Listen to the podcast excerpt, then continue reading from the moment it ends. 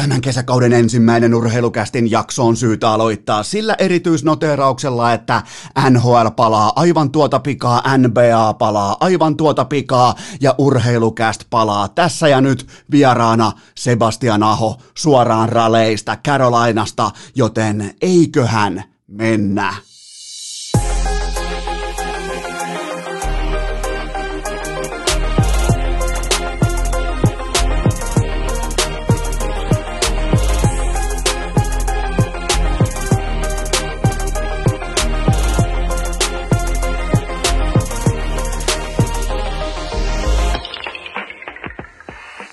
Tervetuloa te kaikki mitä rakkahimmat kummikuuntelijat jälleen kerran pienimuotoisen tauon jälkeen urheilukästin mukaan. On kesäkauden ensimmäinen maanantai 13. päivä heinäkuuta ja... Siis mä en tiedä mun koodia, mä en tiedä mun salasanaa koneelle. Ketään ei vittu kiinnosta, jos sä oot ollut lomalla. Ketään ei kiinnosta somessa, jos sä et muista sun tietokoneen salasanaa. Ja jos sä tuut mun firmaa töihin ja sä et tiedä noin kolmen, neljän tai viiden viikon jälkeen sun työkoneen salasanaa, niin se on kenkää suoraan. Ihan sama mitä potkimislaki Suomessa sanoo, se on saman tien kenkää, koska nyt ollaan back, nyt ollaan takaisin askissa. Mä muistan mun koodit, mä muistan mun levelit, mä muistan mun kaikki anturat tästä vekottimesta, vaikka ulkoa oli tauko, oli lomaa, oli mitä tahansa, ja mulla on, kuulkaa nyt, aivan uusi. Se on tos vieressä, pakko myöntää, että sen verran on nyt sellaista niinku uutuuden pelkoa, uutuuden kunnioitusta. Kaikkihan tietää, kun ostaa vaikka uuden kännykän, miten hienoa se on ottaa siitä se kuori, se kalvo pois ja sitä pitää kuin kukkaa kämmenellä, sitä pitää kuin silmää varjelee joka tilanteessa. Mulla on nyt maastopyörä. Se on nyt täällä vaatekomerossa mun vieressä. Se on Mondraker ja se kulkee, kulkaa sellaista kyytiä, että Eno Esko ei meinaa itse pysyä mukana. Mutta toistaiseksi ainakin ollaan vielä tultu aika lailla samalla pelikirjan sivulla siten, että mä oon lentänyt tangon yli vasta kaksi kertaa. Ensimmäisestä meni neitsyys ja toka oli sit jo ihan konkarihommia. Ei muuta kuin kuittasin hymyllä vaan jossain Heinolassa, vaikka sattu sääreen, sattu sieluun, sattu kunnioitukseen, sattu joka paikkaan, mutta meillä maastopyöräilypiireissä toi on sitten sitä ihan perusarkea, joten jos näette tällaisen punaisen pyörän Helsingissä sitä ajaa sellainen vähän niin kuin etsii vielä linjoja, etsii sitä niin sanottua ajorohkeutta, niin se on sitten minä. Voitte vaikka pysäyttää ja tulla kertomaan, että ei Esko, ei noin, Esko sä oot liian vanha. Esko, pitäisiköhän mennä takaisin kotiin, niin tota, mä otan sen kritiikin vastaan siinä tilanteessa. Ja te olette pitkin kesää, tämä on kuitenkin nyt suurin piirtein puolentoista kuukauteen ensimmäinen urheilukästin jakso, niin te olette todella paljon kysyneet ihan oikeasti, ei mikään somevaikuttajien, että on tosi paljon kysytty, että mikä on mun kynsien hoito, mä vittu metodi, sitä ei kysy oikeasti kukaan, mutta te olette kiitettävästi kyselleet, että milloin pidettäisiin urheilukästin kummikuuntelijoiden ikiomat vauhtiajot, eli ne, kellä on maastopyörä, kella on kypärä, kella on vähän niin kuin seikkailu mieltä ja sijaintina suurin piirtein Helsingin lähialue, niin voidaan vaikka tehdäkin jonkin näköinen yhteislähtö, mutta toi maastopyöräily suurin piirtein nyt ollaan vedetty tuollaiseen, mä ostin sen toinen päivä kesäkuuta, eli heti kun mä laitoin mikrofonin kiinni, mä menin tonne High Five Bike, siitä muuten suosittelitte, kiitoksia siitä, te annoitte mulle todella, todella, todella laadukkaita. Mä en siis tiennyt, sehän tietää, että joka toisella on oma parturikampaamo tai joka toinen meistä on vähintään kalastamisen asiantuntija, mutta sitä mä en tiennyt, että te olette noin kovia maastopyöräilyn asiantuntijoita, kun mä ihan viattomasti kysyin silloin viimeisissä kevätkauden urheilukästi, olisiko ollut Rane-jakso tai mikä jakso, nyt ikinä olikaan ehkä Teuvo-jakso tai Lauri-jakso, niin tota, aika hyvää name mutta heti kärkeen, niin Äh, niin, tänään muuten jatketaan sepellä. Ihan vaan noin niin kuin asetetaan riman tiettyyn korkeuteen, niin kohta voi alkaa tuomaan tyyli koikua ja kuntsia sitten sisään. Mutta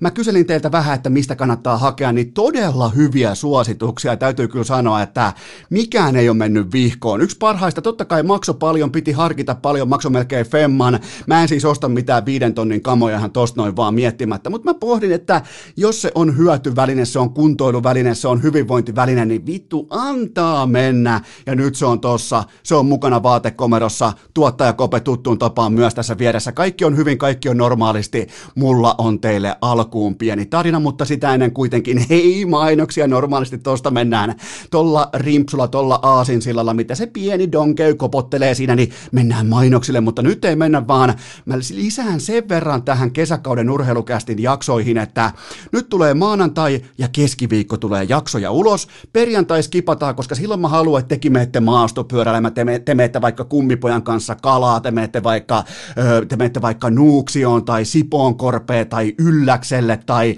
mihin tahansa menette pikkuretkelle. Okei, mä en tiedä, miten se nyt teitä edesauttaa, että teillä ei ole kästiä kuunneltavana, koska ainakin tuossa maastopyöräilyssä niin kyllä on fantastista kuunnella mitä tahansa podcastia. Mä haluan antaa kesäisen tällaisen niin kuin, suomalaisen podcast kunniapinssin ainakin Jani Alkiolle, Esa Tikkaselle, Sim Liivikille, kaikki uutuuksia, kaikki uusia tulokkaita täällä meikän dominoimassa. Ne voi hyvä luoja mikä lause, mutta äh, kaikki tulokkaita täällä on ollut paljon muitakin hyviä podcasteja, mitä mä oon kuunnellut, mutta ylilyöntikumppanit kaikki, Koikkis vielä tekee jotain uunifeta pastaa, se ei ole vieläkään back, mutta, mutta täytyy sanoa, että tässä nyt niin viimeiseen kahteen vuoteen, mä aloitin suurin piirtein vähän vajaa kaksi vuotta sitten, niin kyllä on taso mennyt ihan helvetisti ylöspäin. Nyt on jokaiseen lähtöön podcastia. Miettikää, maailmassa on 800 000 podcastia koko maailmassa, ja just nyt, rakas kummikuuntelija, sinä olet siellä jossain Forssassa tai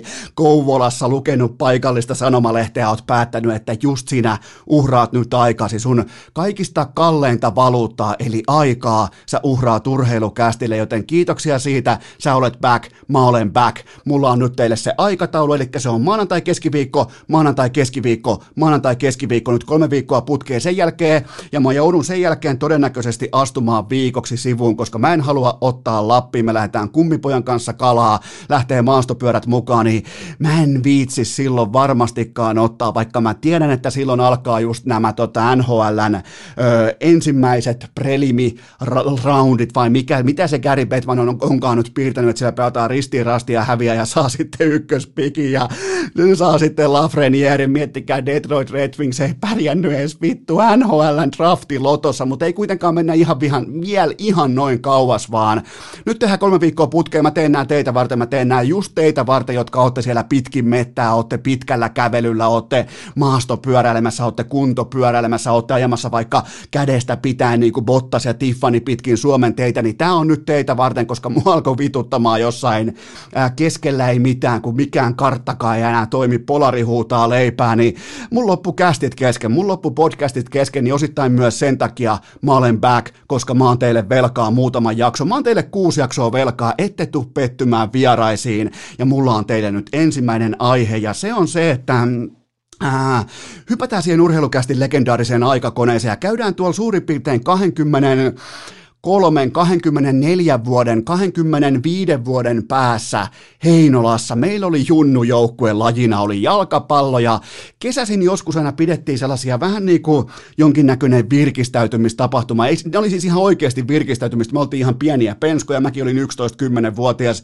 jotenkin näin poispäin, mutta meillä oli makkaraa mukana, meillä oli vähän limua mukana, ehkä vähän mehua mukana ja vanhemmat sai tulla mukaan ja yhtenä kesänä päätettiin, että tähän niin kuin, normaalisti meillä oli se vaikka yösuuni, ponnistus tai uinti, tällä jonkinnäköinen pikku uintikisa tai uimahyppykisa, niin meillä oli pienimuotoiset naamiaiset ja yksi kaveri, hänen isänsä, oikea kunnon vakuutusmyyjä, tiedätte, farkut melkein tuossa navan yläpuolella ja aina toi ihan kauluspaita näyttää joltain niin kuin, äh, rankka päivä elokuva. Kuka tämä nyt oli? Onko se Michael Douglas, joka, jolla veti aika pahasti vatihuuruun, sille ei vetänyt taas tämä kaveri Fajalle ei vetänyt ikinä vatihuuruun, mutta se oli päättänyt pukeutua siitä oli vähän sellaista äh, Zidane-kaljua, erittäin laiha, ei nyt kuitenkaan ruipelo, mutta vähän Zidane-kaljua, lyhyet hiukset noin muutenkin, koska luonto niin on päättänyt, ja sitten hän oli pukeutunut nyrkkeilijäksi, eli punaiset tumput käsissä, ihan ruipelo, nyrkkeilysortsit, nyrkkeilykengät, ja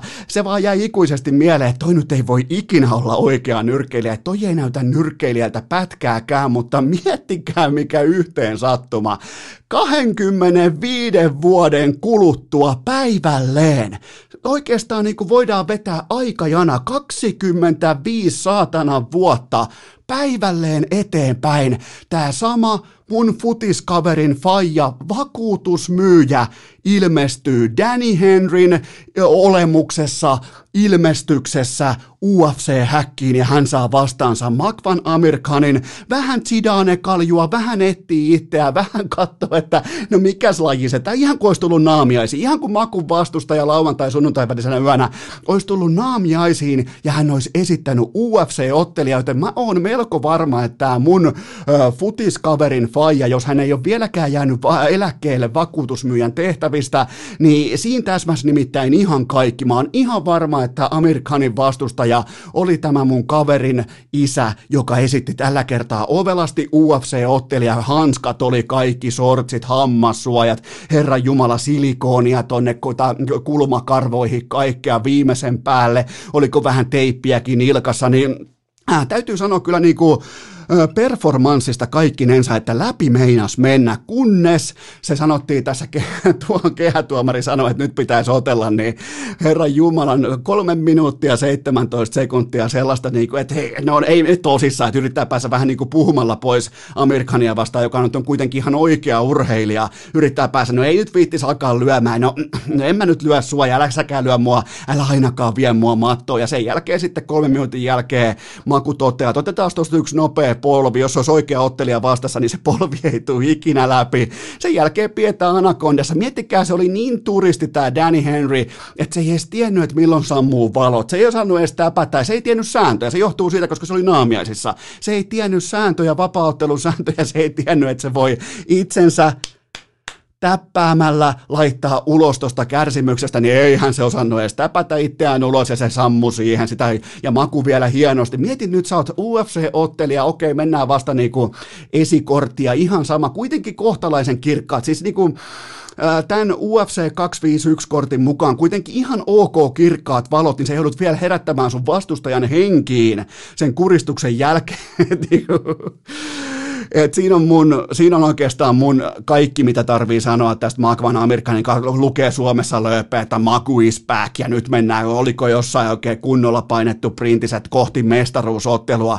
Ethän se me on menossa yhtään mitään kohti, jossa voitat mun futisjoukkueen isän, joka on pukeutunut naamiaishengessä UFC-ottelijaksi. Vähän Zidane-kaljua tulee katsomaan sinne kehään, että ei saatana nämä polttarit ei lopu koskaan. Sitten kun ne loppuu, se loppuu oikeastaan aika lailla samalla tavalla kuin onnenkaluilla noin muutenkin, että valot pois vai joku muu nostaa jalat kohti taivasta ja sen jälkeen sitten lähdetään kohti kakkospäivää, mutta tota, milloinhan viimeksi on nähnyt noin yksipuolisen UFC-ottelun silleen, että heti näkee, vähän niin kuin musta, kun sä näet, että mä ajan tuolla Montrakerilla tuolla uudella maastopyörällä vaikka jotain vaikeita mäkeä tai ankaraa juurakkoa tai kivikkoa, niin kyllä sä pystyt, sä et ole koskaan katsonut maastopyöräilyä. Silti kun sä näet mut siinä, sä pystyt silti katsomaan, että okei, hei, toi jätkä tossa toi.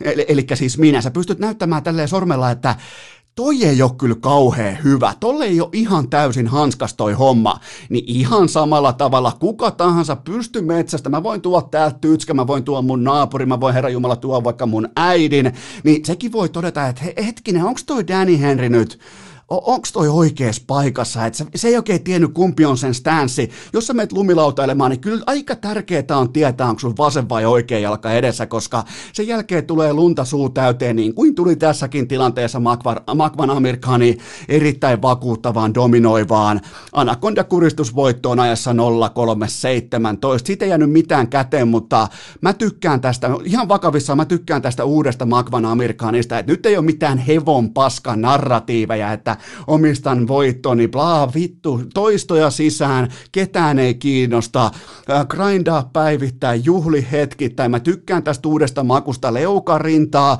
me paikan päälle ajoissa, ota aikaero huomioon, ota huomioon se, että matsi on yöllä, ole valmis, ole nesteytetty, ole, näkyy silmistä, että nyt se alkaa, nyt mennään, ja siis mä en anna, niin kuin, mä en anna tälle voitolle, tälle vastustalle, koska jopa jos mäkin näen, että se on ihan täys pummi, se on naamia, siis se on polttareissa, niin sillä ei ole mitään merkitystä, mutta tämä uusi maku, tätä on mukava katsoa, tätä on mukava arvostaa silloin, kun tulee onnistumisia, niin kuin vaikka tämä dominoiva voitto, niin on helppo nostaa hattua sille, että teki työnsä, teki työnsä vain sen, mitä tarvittiin, kaikki ylimääräinen pois ja fokus tulevaan. Se on varmaan nyt jo salilla. Jos mä en yhtään ihmettelisi, nyt mennään maanantaita, mä en yhtään ihmettelisi, että tulee joku raportti, että Magvan Amerikani saman tien Suomeen ja ei mitään muuta kuin toistoja sisään, koska tuossa sarjassa, painoluokassa, tuossa maailmassa, se tosta kohti, kun nähtiin vaikka Burgosiin vastaan se matsi, siellä ei ollut palaakaan, mä en osta mitään selityksiä, siellä ei ollut minkäännäköistä palaakaan, niin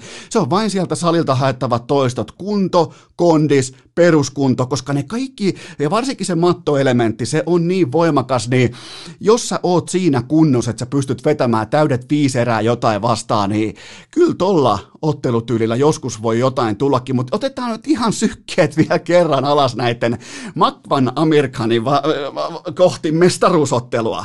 Ei silloin mennä kohti mestaruusottelua, jos voittaa jonkun ö, tulevan sulhasen jostain polttareista. Ei, ei, ei, ei, ei. Se, se, ei, se, ei, se ei vaan täsmää, se ei mene noin. Mutta maku, voitto. Voitto on aina voitto, voittoa pitää kunnioittaa. Laatuvoitto ja seuraavaksi tulee sitten jo ihan oikea vastustaja, mutta muuten tämä kortti oli aika Tämä oli kesäisen mukava. Vähän niin kuin urheilukästikin, niin ei tämä kaikille ole elämän ja kuoleman asia, mutta joku kuuntelee silti. Ja, ja tota, ensinnäkin mun mielestä Max Holloway jälleen kerran ryöstettiin, tai ei voi sanoa jälleen kerran, koska häntä nyt ei ole kuitenkaan ihan joka päivä tässä ryöstetty, mutta se mikä on pääkortissa hyvin mielenkiintoista, niin jokainen ihan selkeä ennakkosuosikki piti pintansa ja vielä niin kuin ilman mitään sen kummosempia ihmettelyitä, että et tota, Peter Jan antoi vakuuttavan näytteen, varsinkin se, kun tullaan sinne mestaruuseriin, tullaan eri 4 ja 5 ja se vitoserän mylläkkä sitten ajassa 0324 viidettä erää, niin se oli sitten aikamoinen koulu Jose Aldolle, ja kyllä mun täytyy nostaa hattua sitten pääpää pääpää ottelussa Jorge Masvidalille, että mä merkkaan itse asiassa ton ottelun miinuksena Kamaru Usmanille siitä syystä, että jos jätkä tulee, se, se päättää kuusi päivää aikaisemmin, että hän lentää ensin Las Vegasiin, siellä katsotaan kaikki koronatestit, siellä katsotaan kaikki asiat kuntoon, sen jälkeen hän päättää, että no eiköhän lennetä kohti Abu Dhabia, siellä pitää vielä mennä sieltä kunnon autokyydellä, se ei ole nimittäin se saari siinä ihan vieressä, mäkin on käynyt siellä, niin tota, Ää, täytyy nostaa hattua Jorge Masvidalille, että ylipäätään oli siinä kondiksessa ja siinä ryhdissä, että pärjäs tuossa mankelissa täydet viisi erää, mutta eihän siinä niinku voittajasta ollut missään välissä mitään epäselvää. Volkanovski ehkä tällä kertaa otti sen ryöstövoiton, niin kuin tuli jo sanottu, ja Peter Jan vakuuttava, ja Makvan Amir Khani oli oikeastaan aika tyrmäävässä kunnossa, vaikkei nyt tyrmäysvoitto ollutkaan, mutta no oli se käytännössä tyrmäysvoitto, kun miettii, kun sä vedät Anakondasta tai jonkinnäköisestä sivukuristuksesta, varmaan taas joku jostain pihtiputaan eh, vapaaottelusalilta, vittu, missä on terminologia, Seppänen, missä on, ei missään, on, mennään eteenpäin. Urheilukääst! Tuulitakki kääntyy kuin kaukelosta karanneella Antti Raannalla. Mutta, mutta, mutta ennen kuin mennään yhtään eteenpäin, mulla on teille pikainen kaupallinen tiedote ja sen tarjoaa Wilson Coffee.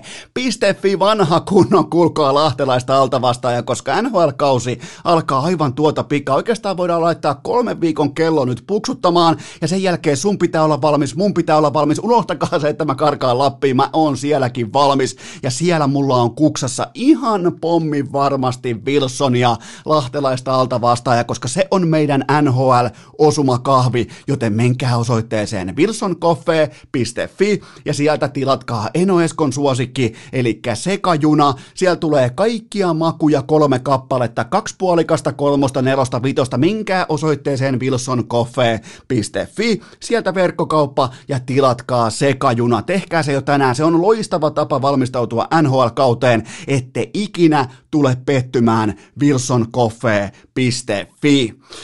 Tähän kylkeen mulla on teille vielä, vielä oikeastaan vähän jopa nopeampikin K18-tuoteinformaatio. Sen tarjoaa Kulpet, muistakaa joka ikinen maanantai tuplaus, joka ikinen keskiviikko kerroinpäällikkö ja joka ikinen perjantai triplaus. Maanantaisin 5 tonnia, minimi, oikeastaan niin kuin minimisumma on 5 kiloa jackpotissa. Keskiviikkosi viisi huntia on tämä kerroinpäällikkö ja perjantaina sitten kruunaa viikon tai, tai niin oikeastaan viikon lopun tämä kahden tonnin triplaus jackpotti, joten nämä on viikkorakenteena joka ikinen viikko voimassa. Ja se mikä siellä tällä hetkellä nyt just panostetaan siihen, mä tiedän sitä tehdään tällä hetkellä, niin NHL, NBAhan ja samoin myös F1 tulee jatkuvasti loistavia ää, lisärahabonuksia, kaikkea tällaista. Ne kannattaa käydä tsekkaamassa, koska niistä saa nykästyä itselleen vähän EVtä puolelle, mutta muistakaa noin lähtökohtaisesti aina markkinatoppikertoimet, aina maltillinen pelaaminen, aina jos mietit, että pitäisikö lyödä, pitäisikö tohon nyt iskeä, niin useimmiten se oikea vastaus on, että ei kannata, joten etsikää markkinatoppeja, niitä löytyy jatkuvasti osoitteesta kulpet.com, joten Kulpetin, lisä, nää Kulpetin kotisivuilla kaikki, Kulpetin sivustolla ihan kaikki lisäinfo, joten jos oot K18 ihmisiä, niin sinne vain tutustumaan, jos vain siltä tuntuu, muistakaa pelaaminen aina maltilla ja aina K18, ja nyt mennään seuraavaan aiheeseen. Urheilukääst! Mainittu Kouvolan Sanomissa ja Forssan lehdessä. Aivan tuossa muutama tovi sitten tuli kerrattua ohuesti naamiaisten tematiikkaa, mutta kaikkihan lähtee siitä, että kun sä päätät pukeutua joksikin, niin kunnioita sitä tahoa, joksi sä aiot pukeutua. Se ei ole kuitenkaan kauhean vaikeeta, kanna se tyylikkäästi, älä lähde dissauskannalta, kanna se ryhdissä, hae niitä yksityiskohtia, ja tässä kohdin mun on pakko liputtaa ulos jalkapalloilija Erling Braun Haaland, ei mitään käyttöä. Ihan selvästi yritti pukeutua Rane Rantaseksi, oli jonkinnäköisissä metsäsavotta hommissa jossain päin Norjaa. Silloin oli ihan vanhan liiton moottorisaha, jonkinnäköiset Bottas-pyöräilijän, maantiepyöräilijän kyt Sarvi, Suha ja Pylsyn sellaiset aurinkolasit, ei mihinkään, missä oli turvakypärä, missä oli turvaverkko, missä oli asiallinen oranssi varustus, ei missään, Holland nolla, Rane Rantanen yksi, jopa kaksi. Laitetaan hattutemppu kolme, koska NHL jatkuu ko- kohta, kun taas Borussia Dortmundin kevätkausi tauon jälkeen, niin tuota, olihan se Bayernin, olihan se mestaruus, niin kuin tuli oikeastaan sen ehti sanomaan silloin jo viimeisissä urheilu Urheilukästin kevätjaksoissa, että tämä oli nyt kuulkaa tässä, tässä ei ole, niin kuin, tässä ei ole mitään nähtävää, tämä oli tässä toi Lewandowski Müller, varsinkin Thomas Müller, mikä pommikausi, mutta kyllähän äh, Borussia Dortmund täppäsi itsensä ulos tuosta kaudesta, vähän niin kuin toisin kuin Magvan Amerikanin vastustaja, niin ne löysi sentään sen niin kuin napin, mistä voi taputtaa itsensä ulos, koska siitä ei tullut yhtään mitään, niin kuin ei tullut myöskään Hollandin pukeutumisesta. Siellä pitää olla raivaus saha, siellä pitää olla kunnon turvaverkko silmien eessä, sen jälkeen vasta lasit, kypärä, oranssi, kaikki, sitten turvakengät, missä ei näy kuvasta, pitää oikein vielä erikseen katsoa, ei ole turvakenkiä, varmaan sandaaleissa hommissa, joten tos näkee sen, niin kuin, kun pitää vetää niitä viivoja sinne hyvän ja erinomaisuuden välille, niin se on suurin piirtein tossa. Rane, erinomainen urheilukästin kummivieras, Holland, mm, korkeintaan hyvä, tyydyttävä, ehkä jopa välttävä ja nolla vierailua urheilukästissä, joten se on nyt käsitelty. Ja sitten Patrick Mahomes. Mä tuijotan mun vaatekomerossa just tonne seinälle, siellä on Patrick Mahomesin paita. Se on T-paita muotoinen, se on kuivamassa, koska tuli taas vähän ajettua maastopyörällä, niin se on siellä kivasti kuivamassa ja tuota 503 miljoonaa ja kaikkien aikojen suurin yksittäisen urheilijan diili kaiken urheilun historiassa. Ja aika paljon herättää nyt spekulaatiota se, että voiko NFLssä maksaa ja voiko NFLssä sitoutua tällä tavalla tulevaisuuden salary cap ymmärtäen sen struktuurin, niin voiko tällä tavalla sitoutua yhteen pelaajaan. Ja mun papereissa, Enoeskon papereissa, mitä tulee NFL, mä oon seurannut NFL kuitenkin vasta tuommoisen 16-17 vuotta, niin siltikään mulle ei ole niinku ihan se, tiedätte, sun pitää olla pelannut, sun pitää olla valmentanut, sun pitää olla sellainen 25-30 vuotta kokemusta jostain lajista, mutta silti jos mun pitäisi yhdelle pelaajalle, vain ja ainoastaan yhdelle, vähän niin kuin suosittelu, ei ikinä kahdelle, kolmelle, vaan yhdelle, yhdelle jos jos pitäisi antaa jättimäinen diili tällä hetkellä amerikkalaisessa jalkapallossa, niin kukaan muu ei yllä lähellekään kuin Patrick Mahomes. Mun mielestä ei edes Russell Wilson, ei kukaan, ei Lamar Jacksonista puhettakaan.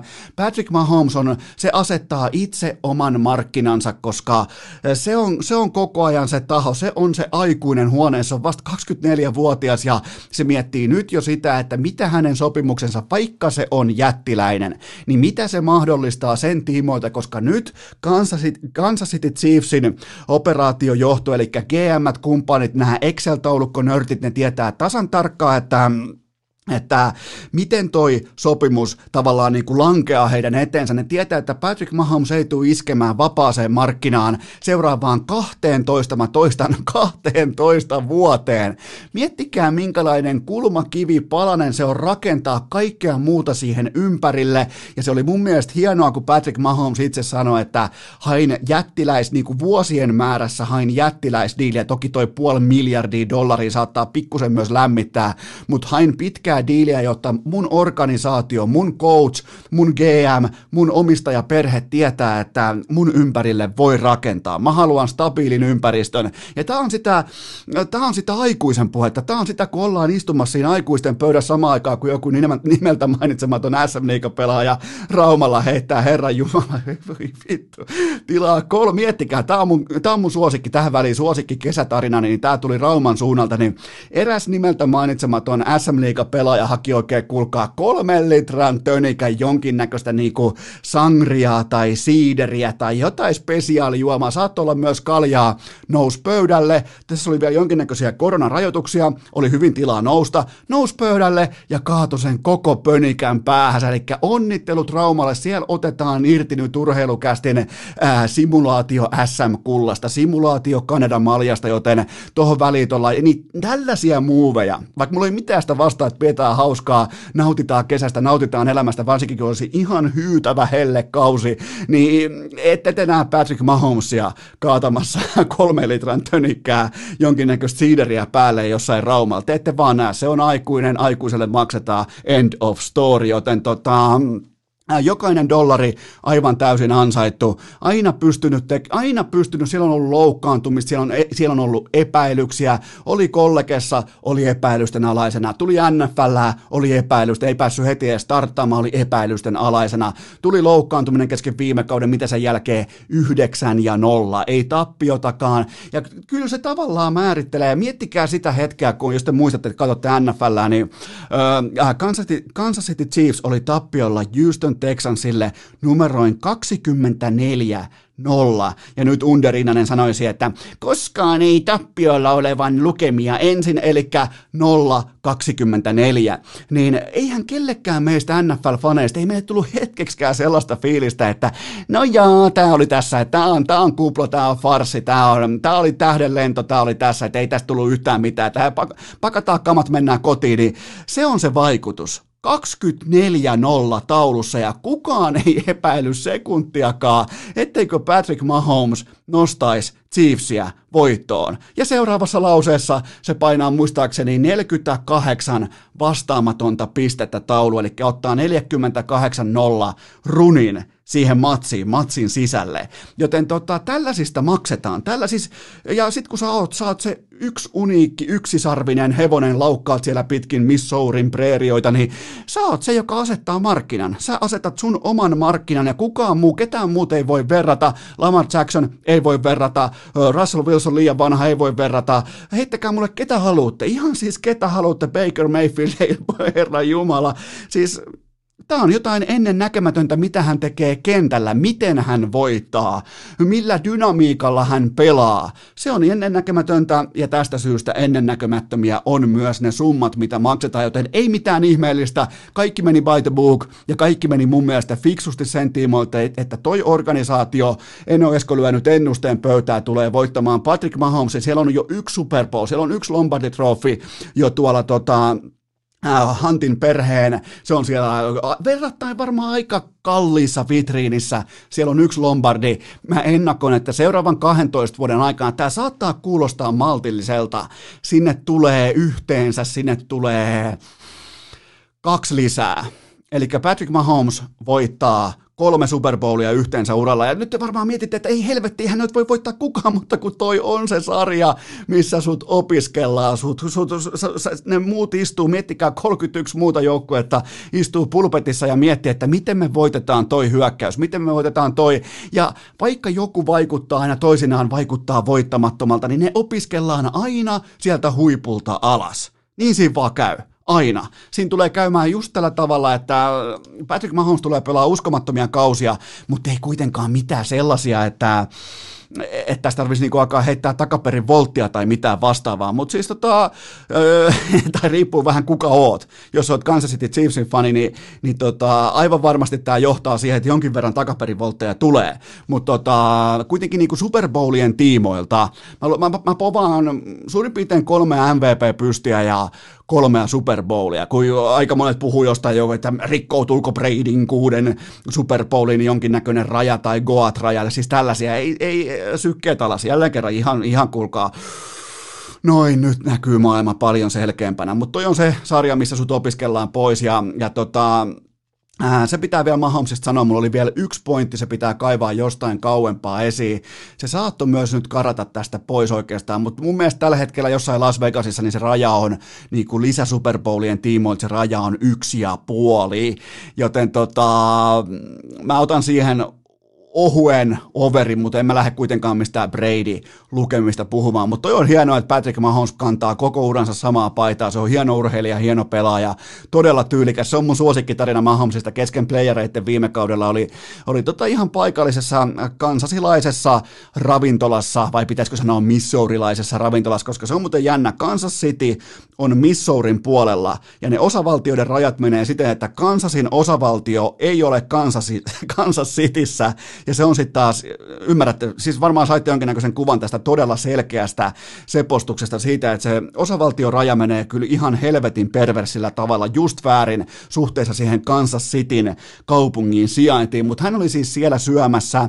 Totta kai se herättää varmaan jossain ravintolassa jonkin verran hännän vipinä, että siellä on se Patrick Mahomes, hallitseva MVP, bla bla bla, mutta kukaan ei kuitenkaan häiritse, kukaan ei laita minkään näköistä, niin kukaan ei lähde mitään sörkkimään tai pyytää kaverikuvaa tai mitään, mutta sitten kun Patrick Mahomes hänen avovaimonsa kanssa poistuu ravintolasta, hän kääntyy ovella, ilmoittaa kaikille, Juuri tämän takia mä rakastan tätä kaupunkia.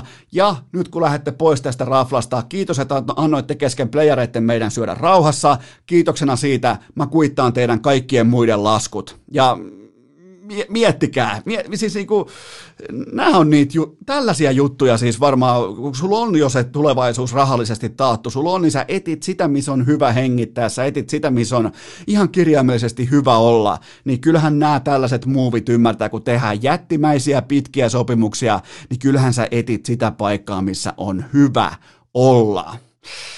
Okei, NHL se jatkuu. Se, se, se jatkuu ensimmäinen kahdeksatta, eli ensimmäinen elokuuta. Gary Bettman ja on paljon spekulaatioita ja paljon jopa vähän kyräilyäkin siitä, että ja totta kai jos menette vaikka Twitteriin, älkää menkö Twitteriin, älkää muodostako mielipidettä sen perusteella, että miten jotkut äh, kellarissa asustavat äh, nörtit kiukuttelee, että no kuinka monta koronatapausta pitää olla. Ei, ei, ei. Nyt ei ole aika pysähtyä. Se on, se on tilanne on valitettavasti se, että korona on meille pysyvä asiantila tässä yhteiskunnassa, tässä maailmassa. On pakko luovia, on pakko painaa puskutraktorin kaltaista duunia, mennä eteenpäin kuin Jutila Helsingin kauppatorilla 2011. Vaikka oli vähän nilkka tulehtuneena, niin silti suunta on eteenpäin. Ei tässä voi pysähtyä, ei tähän voi jäädä pahoittelemaan sitä, että okei, me ollaan nyt seuraavat kolme kautta sivussa, jotta joku paha, paha, paha lausunto Twitterissä ei meitä, me, meitä kohtaisi. Vittuun Twitter, vittuun itkeminen, kattokaa Dana Whitea, kattokaa muutama, kattokaa miten liiga palas, kattokaa miten Bundesliga palas ensimmäisenä. Sieltä tulee kiukkua, sieltä tulee sitä 140 merkin mittaista, sut on ehkä täkätty siihen, uu, pahinta mitä voi Twitterissä tulla, niin se, se on vaan, on pakko mennä eteenpäin, on pakko pitää talouden rattaat jotenkin pyörimässä. Janhoal tällä hetkellä vetää fiksuista vivuista, äh, jatketaan Edmontonissa, jatketaan Torontossa, se, nyt, nyt alkaa just tänään, tänä maanantaina, alkaa training campsit, joukkueet tulee yhteen, katsotaan, siellä on jatkuva testaaminen, jatkuva kontrolli, jatkuva kaikki, ne on aikuisia, jotka tekee niitä päätöksiä. Ei tämä ole mikään lasten Twitter, missä joku yhtäkkiä valveutuu joku aamu, että tämä on väärin, että jääkiekkoa pelataan, kun maailmassa kuolee, maailmassa kuolee koko ajan muutenkin. Tähän pitää, tähän pitää suhtautua vakavissaan, aikuismaisesti, mutta kuitenkin siten, että et sä voi Herran Jumala halvaantua sen takia, että olosuhteet sun ympärillä muuttuu jatkuvasti. Se on tällä hetkellä tilanne. Mun mielestä NHL koko kaiken kaikkiaan nyt kesäkuun mittaan, heinäkuun mittaan NHL on tehnyt mun papereissa mun mielestä todella ryhdikkäitä, öö, voisiko sanoa jopa johdonmukaisia, älykkäitä päätöksiä. Ja muistakaa, tämä on mahdollista vetää liuskaa, tämä on mahdollista perua kaikki. Niillä on se force major, niillä on se Gary Petmanin punainen nappi, mistä se voi painaa, että okei, tämä ei toimi, mutta koskaan ei pidä meidän nukkumaan sitten ja sanoa itselle, että voi vittu, kun ei tullut yritettyä mitään. Ei edes yritetty. Siitä ei voi NHL syyttää. Siitä ei voi NBAtä syyttää. Ne on tulossa back. Ne keksii tapoja. Ne luo jotain uutta. Kellään ei ole koulutusta just tähän hetkeen, joka on käsillä. Nyt voittaa rohkeus, nyt voittaa aggressiivisuus, nyt voittaa se, joka uskaltaa tehdä asioita. Dana White, kumppanit, UFC, se, nyt on iso jako. Nyt voit jäädä, toki voit, voit väistellä sitä kolmea pahaa Twitter-kirjoittajaa sieltä, sä voit väistellä niitä, sä voit perua kauden, sä voit perua elämänsä, voit perua bisneksen, mutta öö, se on sitten taas sun valinta. Se ei, ei, ei, ei NHL ole mihinkään pysähtymässä, jos Floridassa on paha tilanne. Ei, ei, ei NBA ole mihinkään pysähtymässä, se pystyy tekemään itselle konkreettisen kuplan Orlandoa, joka on siis Floridassa, mutta pystyy omistamaan itselleen koko Disneylandin. Ei kukaan ole lopulta, tai näistä kyseisistä tahoista. UFC on mun mielestä paras esimerkki, että Äh, Dana White, kun sanoo, että sitä ei kiinnosta vittuakaan, mitä joku hippi kirjoittaa jossain New York Timesissa, niin mä voin olla hänen kanssaan monesta asiasta eri mieltä. Mä voin, olla, mä voin pitää häntä punaniskana junttina, mutta hän laittaa tämän asian omilla kasvoillaan, omalla platformillaan, omalla johtajan positiollaan. Hän laittaa tämän asian tapahtumaan. Si- siitä on kyse. Samoin Gary Bateman, Adam Silver, kumppani tällä hetkellä laittaa ne työntää asian tapahtumaan. Seuraavaksi tulee perässä NFL, Roger Goodell, sitten tulee eh, SACin, eli tota, kollegi Jenkkifutiksen tärkein konferenssi, eli eteläinen tota, konferenssi, se seuraa perässä. Ei tässä isot jättiläiset ole mihinkään pysähtymässä, pitää luoda jotain uutta, vaikkei sulla ole siihen mitään koulutusta. Ja tota, nyt kun on katsottu aika paljon, vaihdetaan nopeasti jalkapalloa vielä ennen kuin mennään tuonne Sebastian Ahoon, niin öö, kyllä se kuitenkin on niin, että valioliika ei ole kiinnostanut mua. Mä oon pohtinut, että miksei mua kiinnosta, miksi mä en syty. No mä en syty siksi, että Liverpool varmisti mestaruuden isänpäivänä, siitä on yli puoli vuotta aikaa. Mä en syty siksi, että mä oon tiennyt suurin piirtein koko 2020 ajan, että Norits putoaa, harmi, harmi Teemu Pukille, mutta fakta on se, että et eiköhän se suurin niin kuin Kanarian linnun lento nähty siellä jo, eiköhän Teemu Pukin pitäisi mennä, pitäisi pystyä kilpailuttamaan itsensä nyt myyntimarkkinoilla. Mulla on sellainen vipa, että tämä 2020 aika, tämä korpivaellus, mistään etten maali, että pääse aina edes avaukseen. Mä uskon, että Teemu Pukki laitetaan. Siinä on kuitenkin jonkin verran vielä myös valueta. Hänet päästetään ulos. Mua ei yksinkertaisesti, mua ei ole kiinnostanut. Mua ei kiinnosta edes se. Mä en jaksa repiä edes huumoria miettikää siitä, että Manchester Unitedin fanit kävelee tuolla jumalauta jotkut Sir Alex Fergusonin viirit pystyssä, että vittu, dynastia on tullut takaisin, että nyt aletaan sinne Old Traffordille. Mä oon käynyt siellä Uumenissa, kun se palkintokaappi on pikkusen vakuuttava, että tuosta nyt ainakin neljä metriä lisäsiipeä, että eihän näin Fernandeselle ja Bogba on Primeissa ja eihän näillä häviä matsiakaan, mutta ottakaa taas sitten, kun isot pojat tulee mukaan Manchester City, Liverpool, kun aletaan pelaamaan jalkapalloa jälleen tosissaan, niin se löytää, mutta tämä on, tämä on siis hauska nähdä tämä Manchester Unitedin kaikki Antti Raanat ja kumppanit, kuinka ne nyt on sitten, että meillä on, meillä on kuin onkin vielä valioliikan paras joukkue, ei teille ei ole yhtään mitään, mutta tämä futiksen uusi normaali, niin tota, mun mielestä nämä ottelut on pelattavissa. Se ei tarkoita, että nämä olisi parempia, se ei tarkoita, että mä kuluttajana koko aikaa viihtyisin, mutta mun mielestä kaikki nämä liigat, sarjat teki oikein päätöksen, kun ne tuli takaisin, ne on keksinyt tapoja, ne, ne on keksinyt erilaisia toimintamalleja, ne on pystynyt pelaamaan jalkapalloa, on aika paljon ihmisiä, tällä maapallolla, jotka tarvii jalkapalloa ihan melkein jopa elääkseen. Ihan siis sanon tämän vakavissani. Joten mun mielestä nämä sarjat teki kaikki, kaikki oikean päätöksen ja kohtahan sitten alkaakin Champions League. Ja jos te katsotte sitä, jos te katsotte muuten ottelukaaviota nyt, kun on tehty kaikki totta kai uusiksi, pitää, pitää adjustoitua, niin kuin tuli jo sanottua muutaman kerran, niin se kaavion yläosa, se on siis ihan kakkukävely, se on puistokävely, se on siis niin kuin ihan Amir Khani vastaan Henry, ja sitten täällä alakaaviossa siellä on kaikki maailman parhaat jalkapallojoukkueet, ei herran jumala, mutta hei, arpaa on arpaa, ja se koronan tuoma just se ajoituskin, niin se teki ison ison twistin mestarien liikakauteen, mutta tota, otetaan vielä pari aihetta, koska nyt jotenkin tuntuu, että kesän jälkeen kulkee maastopyöräkin odottaa tuossa vielä, ai että kun se kiiltää, kun mä käyn sen aina pesemässä jokaisen ajon jälkeen. Mä otan pienen huikan vettä, mulla on nimittäin teille kerrottavaa vielä liittyen Blackhawksin, Redskinsin ja Indiansin logoista, mutta tota,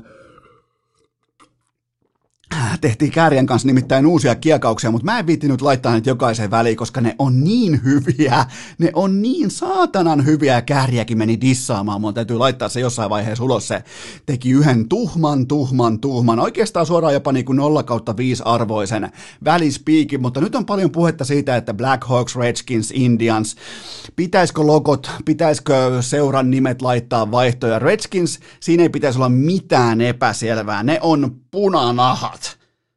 Te, te, olette, te, te olette punanahat. Eihän tos pitäisi. Ylipäätään niin kuin, kun joku asia alkaa jossain vuosien saatossa vähän tuntuu jopa niin kuin väärältä tai turhalta, niin pää, päästä irti. Päästä, päästä irti siitä sun, ihan sama kuin sä teet jotain vaikka jotain kevätsiivousta tai jotain. Okei, sulla oli siellä lukiossa se kiva VHS-videonauhri. Se ei niin kuin mitenkään liity tai korreloi tähän, mutta joskus vaan pitää pystyä päästään irti sekä niistä rakkaista asioista, tunneasioista, että niistä jättimäisistä bisnekseen liittyvistä asioista. Dan Snyder pitää kiinni Redskins nimestä, ja se on aika kaukana siitä, mistä niin kuin 2020 pitäisi pystyä puhumaan.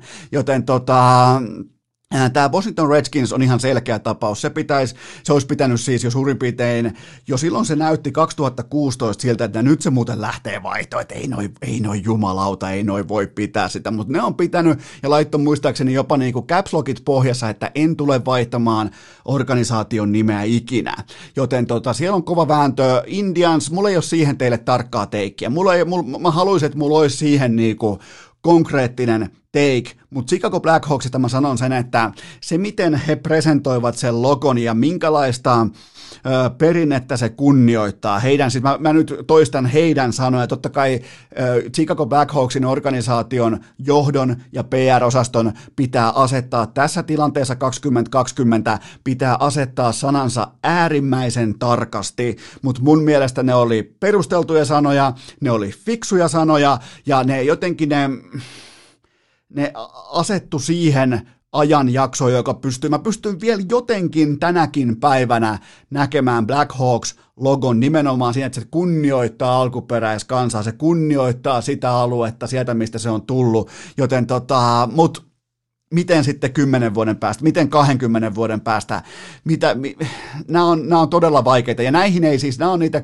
kivuliaita, epämukavia keskusteluita, mutta jos Black Hawks olisi nyt oikein aggressiivinen, ne olisi oikein niin kuin, ne lähtis uudistamaan nyt voimakkaasti. Mä luulen, että tämä tullaan nimittäin käymään, varsinkin Twitter, mafia, kaikki tämä, niin mä luulen, että tämä tullaan käymään niin monta kertaa seuraavan 10-15 vuoden aikana tämä keskustelu läpi. Mutta nekään ei tavallaan se organisaatio itsessään, omistajat kaikki, niin nekään ei voi taipua, jos ne kokee, että asia on oikea. Toisin kuin Redskinsin omistajalla, se on siis ihan jo, se on tyhmyyttä. Se, se on ihan puht, putipuhtaasti tyhmyyttä ihmiseltä, joka on muuten by the way äärimmäisen fiksu.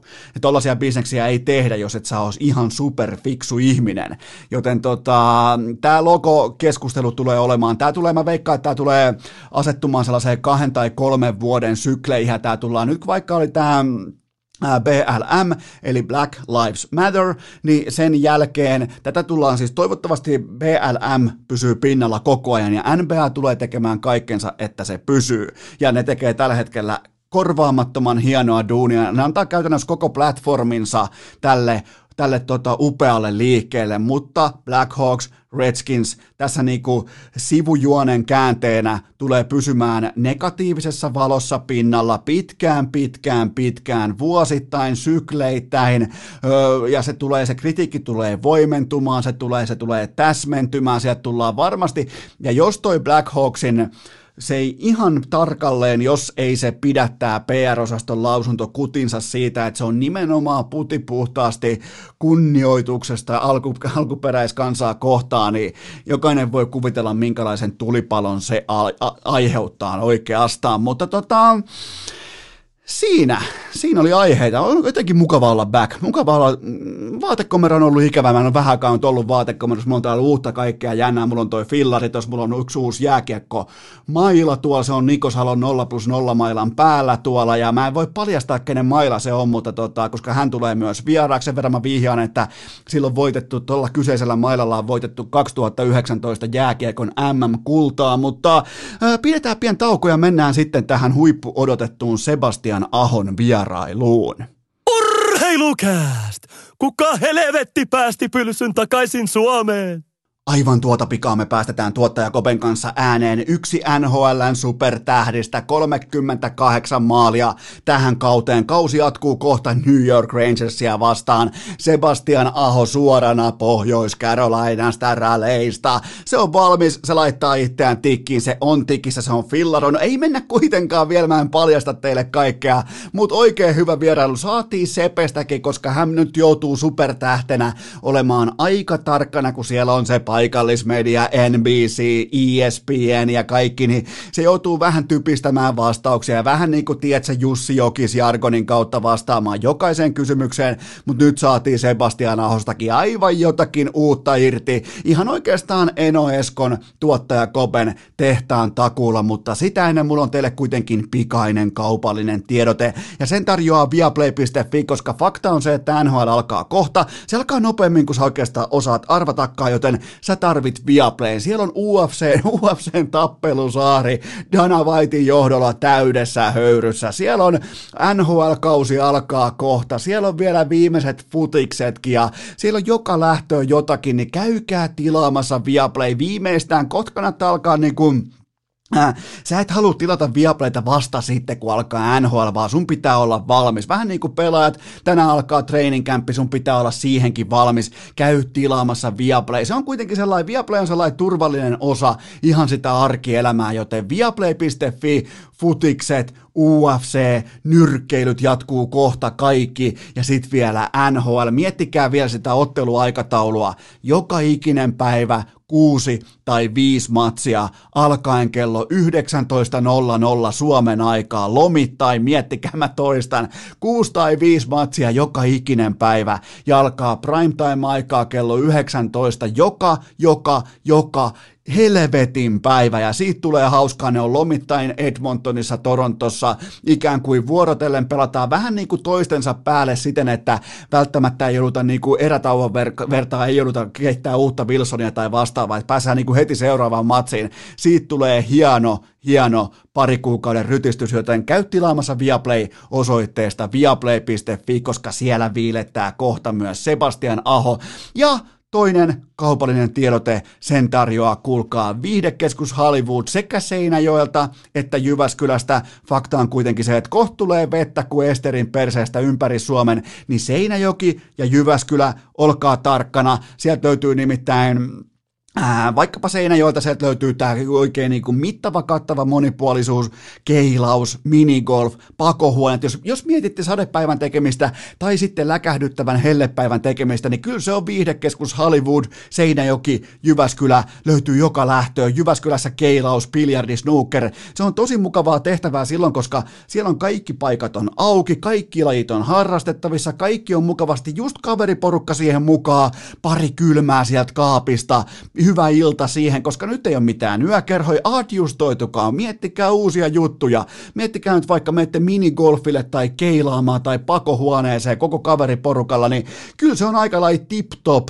se siistein tapa viettää kesäpäivää, varsinkin jos on läkähdyttävä helle, tai sitten on tämä ihan uskomaton suomalainen kesäinen sadekausi. Niin kuin suurin piirtein pari viime päivää on ollut, niin muistakaa viihdekeskus Hollywood sekä Seinäjoella että Jyväskylässä nimenomaan bowling and billiard Jyväskylä. Se pitää muistaa, bowling and Billiard Jyväskylä ja sitten Seinäjoella viihdekeskus Hollywood. Onko kirjoittaa ylipäätään Googleen viihdekeskus Hollywood, niin alkaa hyviä asioita tapahtumaan, joten Jyväskylä ja Seinäjoki, teidän ei tarvi miettiä yhtään mitä teette, jos sataa tai jos on liian kova helle, kirjoittakaa Googleen viihdekeskus Hollywood tai Bowling and Billiard Jyväskylä. Sieltä löytyy, menkää sinne, ottakaa kaverit mukaan, ottakaa pari kylmää, joku vaikka kuuden hengen posse ja siitä vaan pelit käyntiin. Mikään ei ole sen mukavempaa muuten kuin voittaa kaverit.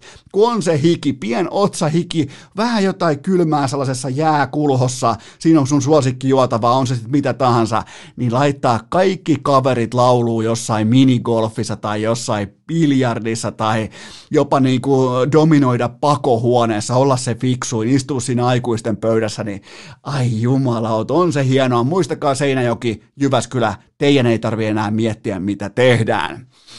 Eikä oikeastaan tarvi meidänkään, koska seuraavaksi puheenvuoron ottaa Sebastian Aho, joten mm, äh, käännetään taas tutusti kuulokkeet siihen asentoon, että on oikein mukava, oikein mukava olla messissä, koska nyt puheenvuoron ottaa NHLn Carolina Hurricanesin supertähti Sebastian Aho.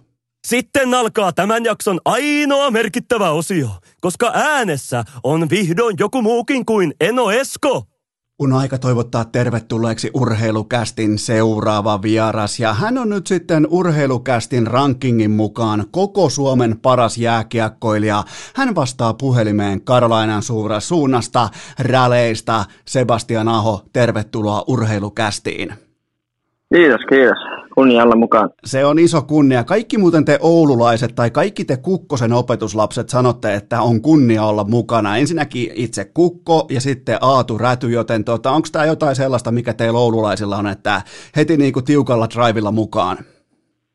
No ehkä semmoinen tota, hyvä käytöstapa, kun kerran kutsutaan, niin otetaan sitten tota, avosuuden vastaan kaikki kutsut ja koitetaan antaa hyvää viidettä kuuntelijoille. No se on, kato just näin. Ja se, se on muutenkin, sä et ole ihan hirveästi nyt ollut missään esillä tässä. Sä et ole ihan hirveästi ollut missään haastatteluissa tai podcasteissa tai radiovieraina. Niin, niin mukava kuulla suakin nyt tässä, kun kohtahan se kausi totta tosiaan jatkuu. Mutta mulla on sulle heti kärkeen tiukka tällä kysymys. Kun mä luen susta pelaaja-arvioita tai puhutaan aina peliälystä, puhutaan pelinopeudesta, ajatuksen juoksusta, niin voitko nyt kertoa, että miten helvetissä kesti vastata suurin piirtein kaksi kuukautta mun kysymykseen, että tuutko urheilukästiin vieraaksi? No siinä on ihan selvä tota, syy, koska mä en, mulla ei tule ilmoituksia tuolta niin somesta, jos joku ottaa muuhun yhteyttä, niin mun täytyy mennä niin itse katsoa ne että niinku, mulla ei tule mitään ilmoitusta, että vaikka että Esko Seppänen laittoi sulle nyt viestiä tuolla, vai, vaan niinku, mun täytyy itse mennä. Se on ihan tietoinen valinta, se on niin, että ei tarvitse joka tota, viestiä olla lukemassa. Ja, ja tota, ehkä hy- hyvä niin. Ja, ja sitten jo, joku päivä tuossa, ei muista kuinka kauan sitä on, niin selasin läpi, että mitä viestejä siellä on. Ja siellä oli urheilujätkältä tullut viestiä, että, että tota, voisiko mahdollisesti tulla kästiin, ja se oli silloin liian myöhäistä, mutta mä laitoin sitten sulle viesti, että jos vielä podcast jatkuu, niin eiköhän tuon jonkun, jonkun hyvä välin löydä, että pystyy heittämään vähän järveä tässä. Joo, ja sä vielä niin kuin kauniisti sanoit, että jos vaan mahtuu niin kuin mukaan kokoonpanoon, niin, niin tota, kyllä mä sen verran takaan, että kyllä, kyllä tota, Aho mahtuu aina. Että kyllä niin kuin, okay. sen verran on näyttöjä.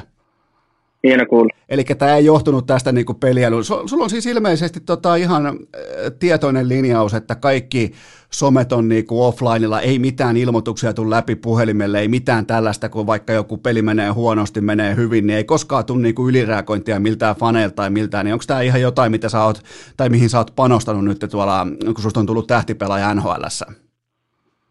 No, tota, no itse asiassa mä tein jo silloin olisiko se ollut silloin, kun 20 voitettiin tota, Helsingissä silloin kultaa ja tota, silloin alkoi tulee niinku, se oli niinku päivittäin useita useita viestejä, niin en mä enää niinku tavallaan halunnut kuin, nähdä niitä kaikkea tavallaan. Se on kuin parempi ehkä mulle, kun mä vaan antaa ne olla siellä tota, viestilokerossa. Totta kai mä välillä niitä ehkä kurkkaan, mutta tosi harvoin, tosi harvoin. Ja jos siellä on jotain, tota, mikä tavallaan on, on niin kuin ehkä tärkeää tai jotain semmoista, mikä, mihin vastaan, niin totta kai mä vastaan, mutta silleen hyvin, hyvin vähän niin kuin seuraan niitä, niitä viestejä. Ja, ja totta kai nyt nykypäivänä, kun nämä somea rullaa ja uutisia lue, että siis sieltähän tulee niin kuin, niin kuin pakostakin, ja lukee välillä itsestä jotain hyvää tai pahaa, mitä nyt ikinä, miten pelit on mennyt, mutta en niin kuin, ihan ehdon tahdon niin mene kyttää niitä. Miltä se muuten tuntui silloin 2016 lähteä kisoihin? Mä muistan vielä, kun suurin piirtein lähditte sellaisella eh, viidellä sadalla seuraajalla Instagramissa ja tulitte pois tuommoisella viidellä kymmenellä tuhannella, niin tota, lähtikö laukalle? No ei, en mä, no siis, mä en olihan se aika erikoista. Se oli just joku 10 tonnia per peli tuli siinä lisää. Että oli se vähän outoa, mutta onneksi, no siinä taisi Jesse ja Pate ottaa vähän enemmän, niin ei siis, mä jäin vähän siihen, hyvin mukavasti siihen varjoon, niin se oli tota, ne sai vähän siitä niin semmoista vielä ekstra huomiota, niin se sopii mulle oikein hyvin. Ja siinä oli kyllä oikein selkeä asetelma, että ensin, että Pulju, Pate ja sitten tota, Sepe ja ihan älyttömät, siis se oli ihan oikein kunnon sosiaalisen median vyöry ja kuuluitko muuten tähän heittomerkeissä onnellisten pelaajien joukkoon, joilta numerot vuoti faneille ja sieltä alkoi tulemaan sitten fanipostia, ihan niin kuin kännykälle tekstiviestinkin muodossa? En, nyt en kyllä muista, onko, olikohan tota, ei, ei mun mielestä ei tullut niinku mitään soittaa tai tekstiviestiä. Enemmän oli just tonne Instagramiin, Twitteriin, Facebookiin. Sieltä kautta tuli kyllä todella paljon ja silloin mä laitoin ne kaikki kiinni sillä, että mä, ne ei tuu mulle asti, ellei mä menen niinku itse, itse niitä lukke.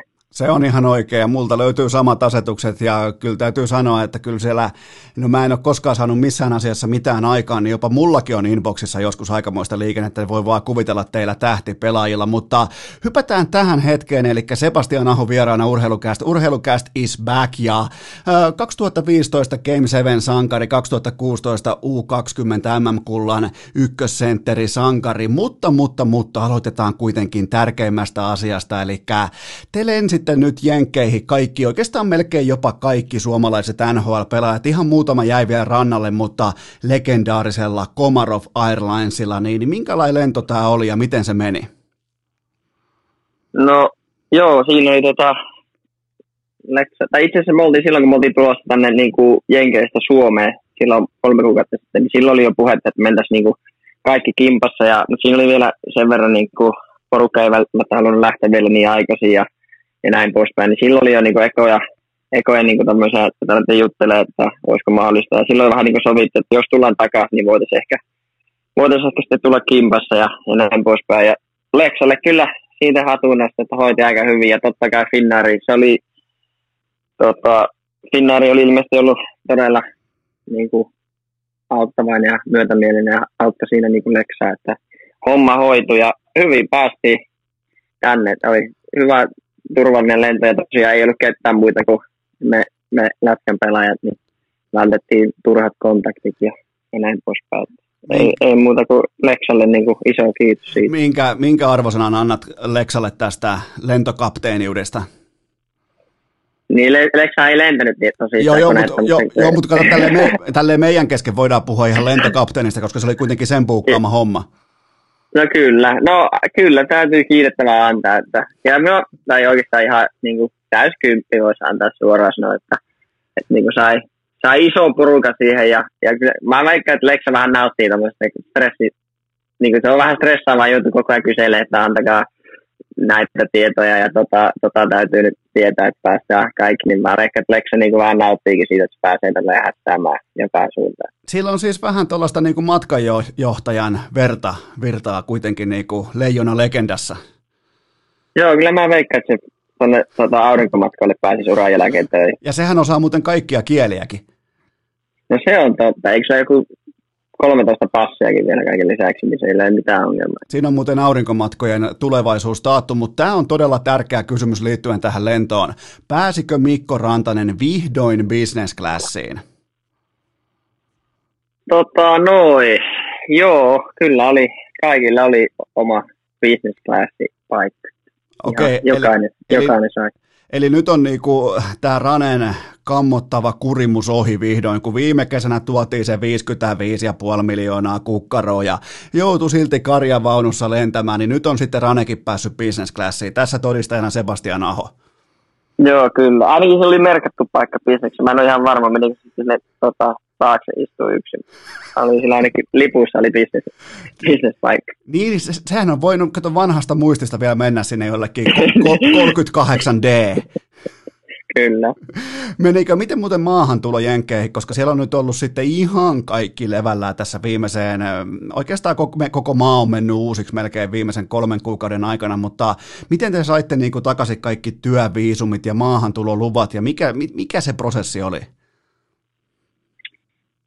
No tota, no mä nyt tiedä siis mun, no meillä ainakin tuli seuralta niinku sellainen ns. virallinen kutsu ja mikä niinku tavallaan piti lähettää Finnaarille ja he välitti se sitten niinku JFK-lentokentälle. Niinku, siinä oli jotain, että olemme pyytäneet Sebastian Ahon takaisin töihin tai vastaavaa tämmöistä. Ja, ja tota, ei, ei siinä mun mielestä sen kummempaa ollut, että, että tota, se tieto meni niin kuin etukäteen sinne, että ketä sieltä on sillä lennolla tulossa. Ja, ja sitten periaatteessa kun me mentiin, tultiin Jenkkeihin, niin ei siellä ollut ketään muuta kuin me. Ja sitten yksi tota, tai kaksi tota, lentokenttävirkailijaa, joka katsoi passit ja viisumit ja näin poispäin. Ja, ja sitten oltiin maassa. Oliko siinä lupalapussa presidentti Trumpin nimmari? Ei tainnut olla sitä sehän otti itselleen krediitit jo tuossa kertaalleen siitä, että hän palauttaa kaikki huippurheilijat takaisin maahan, jotta saadaan liikat käyntiin. Niin mä luulin, että se olisi ollut itse niin kuin, jopa niin kuin kättelemässä teet siellä. No itse asiassa ei ollut kättelemässä. Mä en ole ihan varma, mitä niissä lappuissa niin tarkalleen lukin. Jotain tuommoista, mitä mä tuossa aikaisemmin mainitsin. En edes kyllä, en kyllä katsonut, kuka sen oli allekirjoittanut. Että jätetään vielä auki se. Okei, okay. pidetään se vähän niin kuin vielä tällaisena kesäarvotuksena, että, että kuka siellä oli se, kuka sanoi viimeisen sanan. Kyllä. Hyvä, mulla on sulle muutama klippi sun uralta. Nämä, oikeastaan mulla on tasan tarkkaa kaksi klippiä, ja nyt tulee tähän, niin kuuntele tarkkaa, koska tämän, käydään nopeasti vähän näitä fiiliksiä läpi, niin tota, ota sellainen hyvä kuunteluasento, nämä on molemmat aika lyhyitä, ja tämä eka nyt tuskin tarvii minkäännäköistä esittelyä kellekään, mutta se klippi kuitenkin, se alkaa nyt. Nutivaara. Nyt on ehkä vähän verkkaisempi tempo toistaiseksi tämä toisen jatkoerä, kun siitä tulee Sebastian Aho. Sebastian Aho uittaa!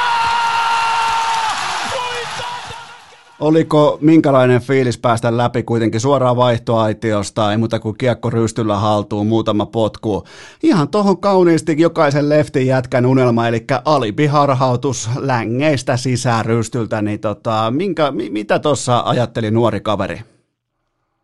No tota, ei vissi ihan hirveästi mitään, että jos muistatte yhtään, niin tuo Lata ja Marjamäen pelityyli ei ollut mitään hirveästi kärkkymistä tai tuommoista, että oli enemmän vauhtilähtöä niin kuin viisikkona, että se oli vähän semmoinen niin kuin, ää, ei pelikirjan mukainen ratkaisu ja siinä näet, onneksi oli tota, Ivan Humlille kiekko tuli sinne, ties, se pystyi kyllä hyvän läty sinne ja sehän näpsähti suoraan lapaa, että siinä siinä tota, täytyy olla hyvä syöttökin, että pääsi läpi. Ja kyllä se oli ihan hieno fiilis siinä polkea karkuun. En muista kuka pakki siinä oli selässä, mutta siinä niinku, kyllä sen tuntee sille varmaan joka selussa nyt olisi paikka, että tota, homma paketti ja sitten totta kai onnistui hyvin harhautus ja rystyujutus, joka oli aika, aika tuttu har, harhautus mulle. Niin, tota, se tuli, en mä oikein kerännyt miettiä siinä, että mitä mä teen se oli aika semmoinen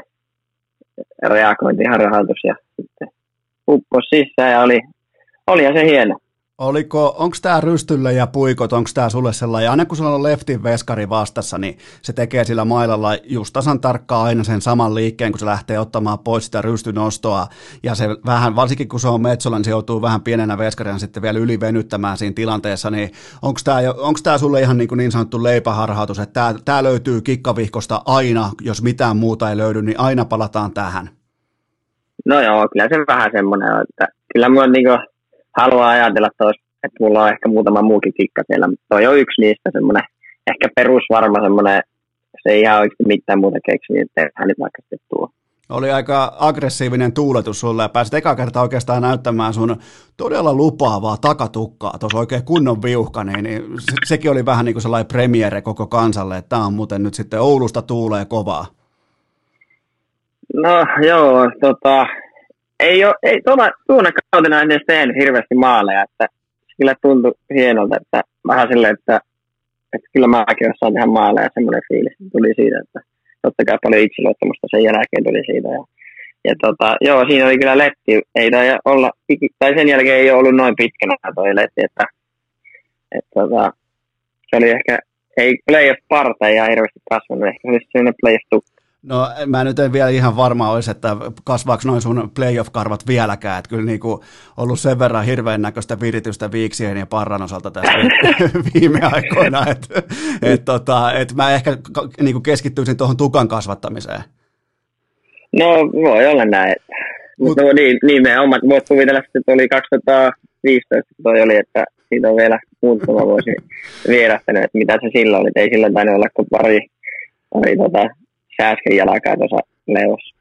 Mutta onhan toi hurja, hurja peliliike kuitenkin, sä olit tolloin, tota, sä olit 17 vai 18-vuotias, sä et ollut tehnyt playoffeissa yhtään maalia, ja ei muuta kuin suoraan vaihtoaitiosta kärkylle, ja sit sä painat siihen sen sun ainoa maalin noihin playereihin, niin kyllähän toi nyt vaatii aika niin kuin paljon munaakin, koska jos sä oot siellä jossain kolmos-nelosketjussa junnu, siellä on tosi paljon tähtipelaajia kärpissä tohonkin aikaa totta kai, niin, niin jos sä jäät siitä kärkkymisestä kiinni, niin sieltä saattaa late sanoa kovan sanan, mutta kyllähän toi oli aika tuollainen hauiksen näyttö, että tämä muuten lopetetaan tämä finaalisarja nyt tähän.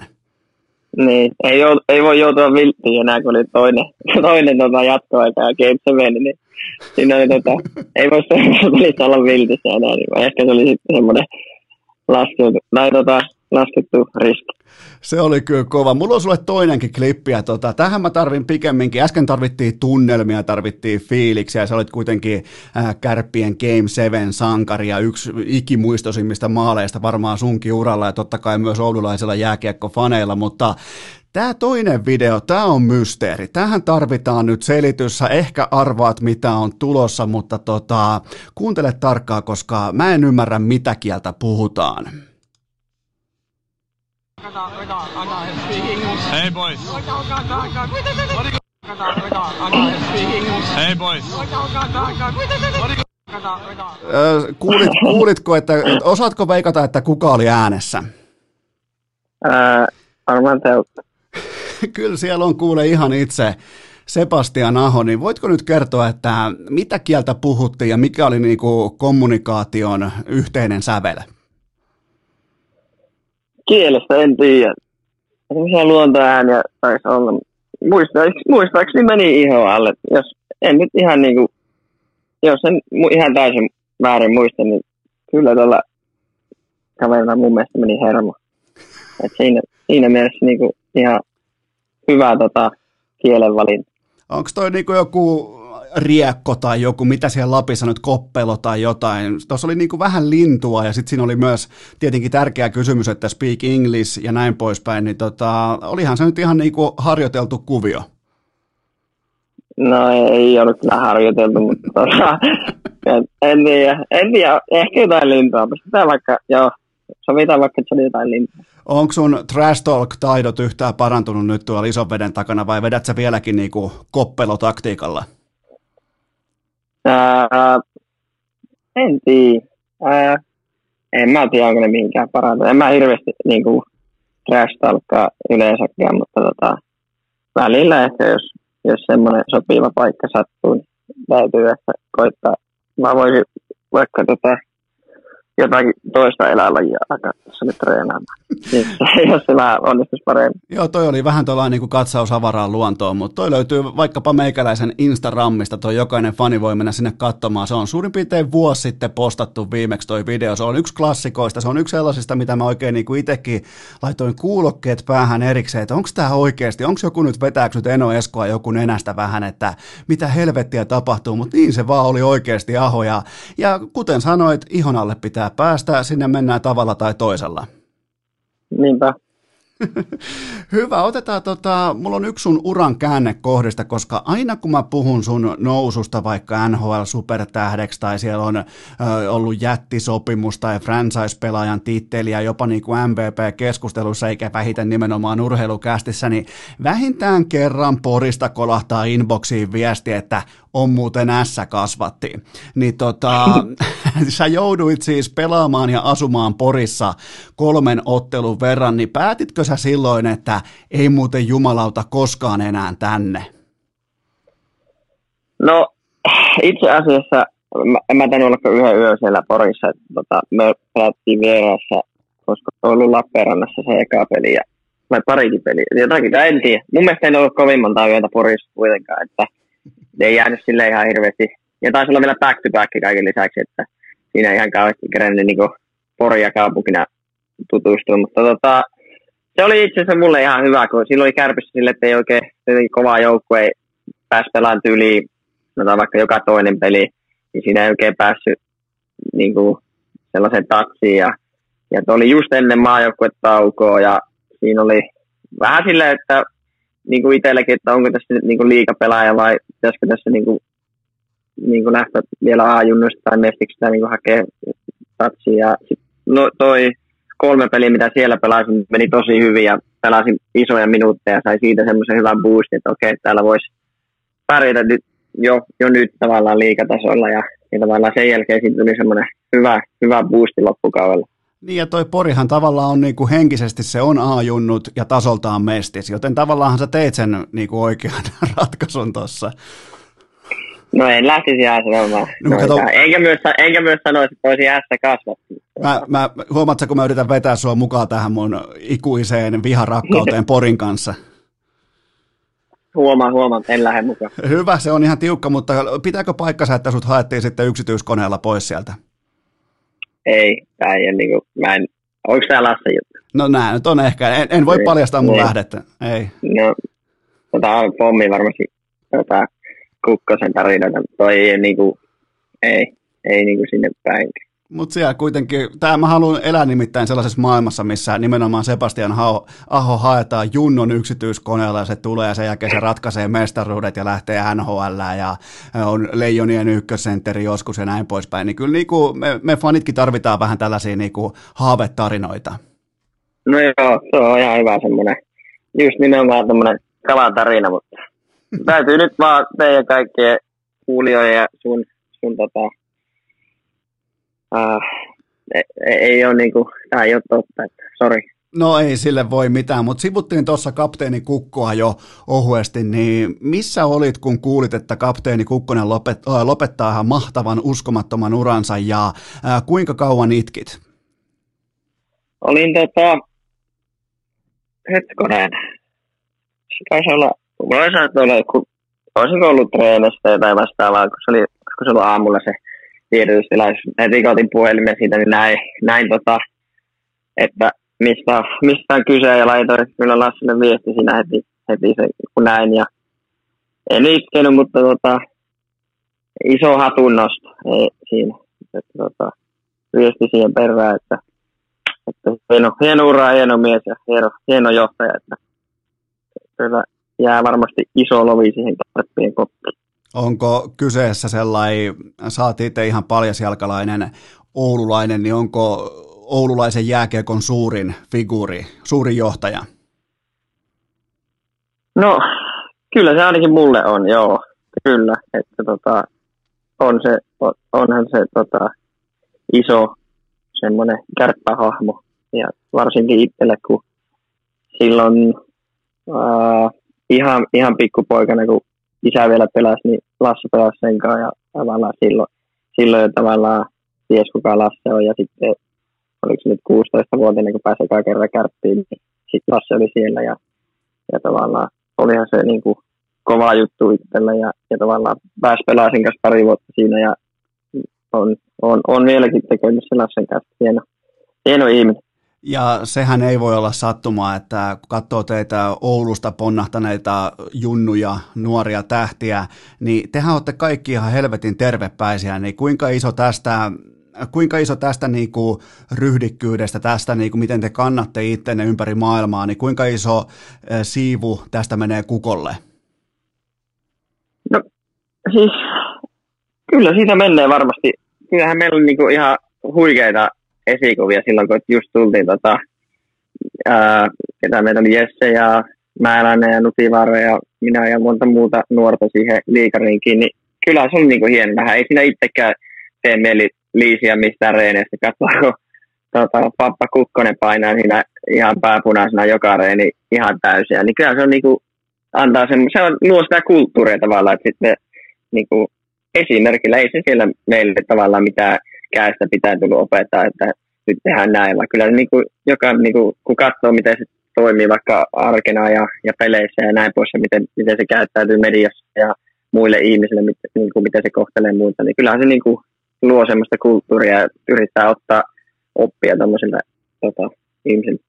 Yksi mun kuuntelija kertoi hauskan tällaisen puolitarinan sieltä Oulun suunnalta, eli olitte ollut niin kuin sinä ja Nutivaara ja Kukkonen, olitte ollut ihan niin kuin punttisalilla tehnyt siellä treenejä, laittanut toistoja sisään, ja sulla ja Nutivaaralla jollain kolmannella vähän nuoremmalla pelaajalla oli, oli jonkinnäköistä niin kuin pikkuhevosen leikkiä siinä, niin kuin junnut ja nuoret kaverit nyt yleensä onkin, ja se on, kuuluu asiaan ja näin poispäin, niin sitten Kukkonen oli katellut sitä hetken ja se toteaa vaan, että nyt jätkät, ja kaikki sinä ja Nuti ja kumppanit, kaikki lopetti sen, niin kuin sen ylimääräisen ja kaikilla niin kuin välittömästi fokus siihen itse reenaamiseen, niin onko tämä se nimenomaan se, että miten kukko johtaa, että se vaan kertoo, että miten me toimitaan, miten Oulussa toimitaan, miten Kärpissä toimitaan ja sen mukaan mennään?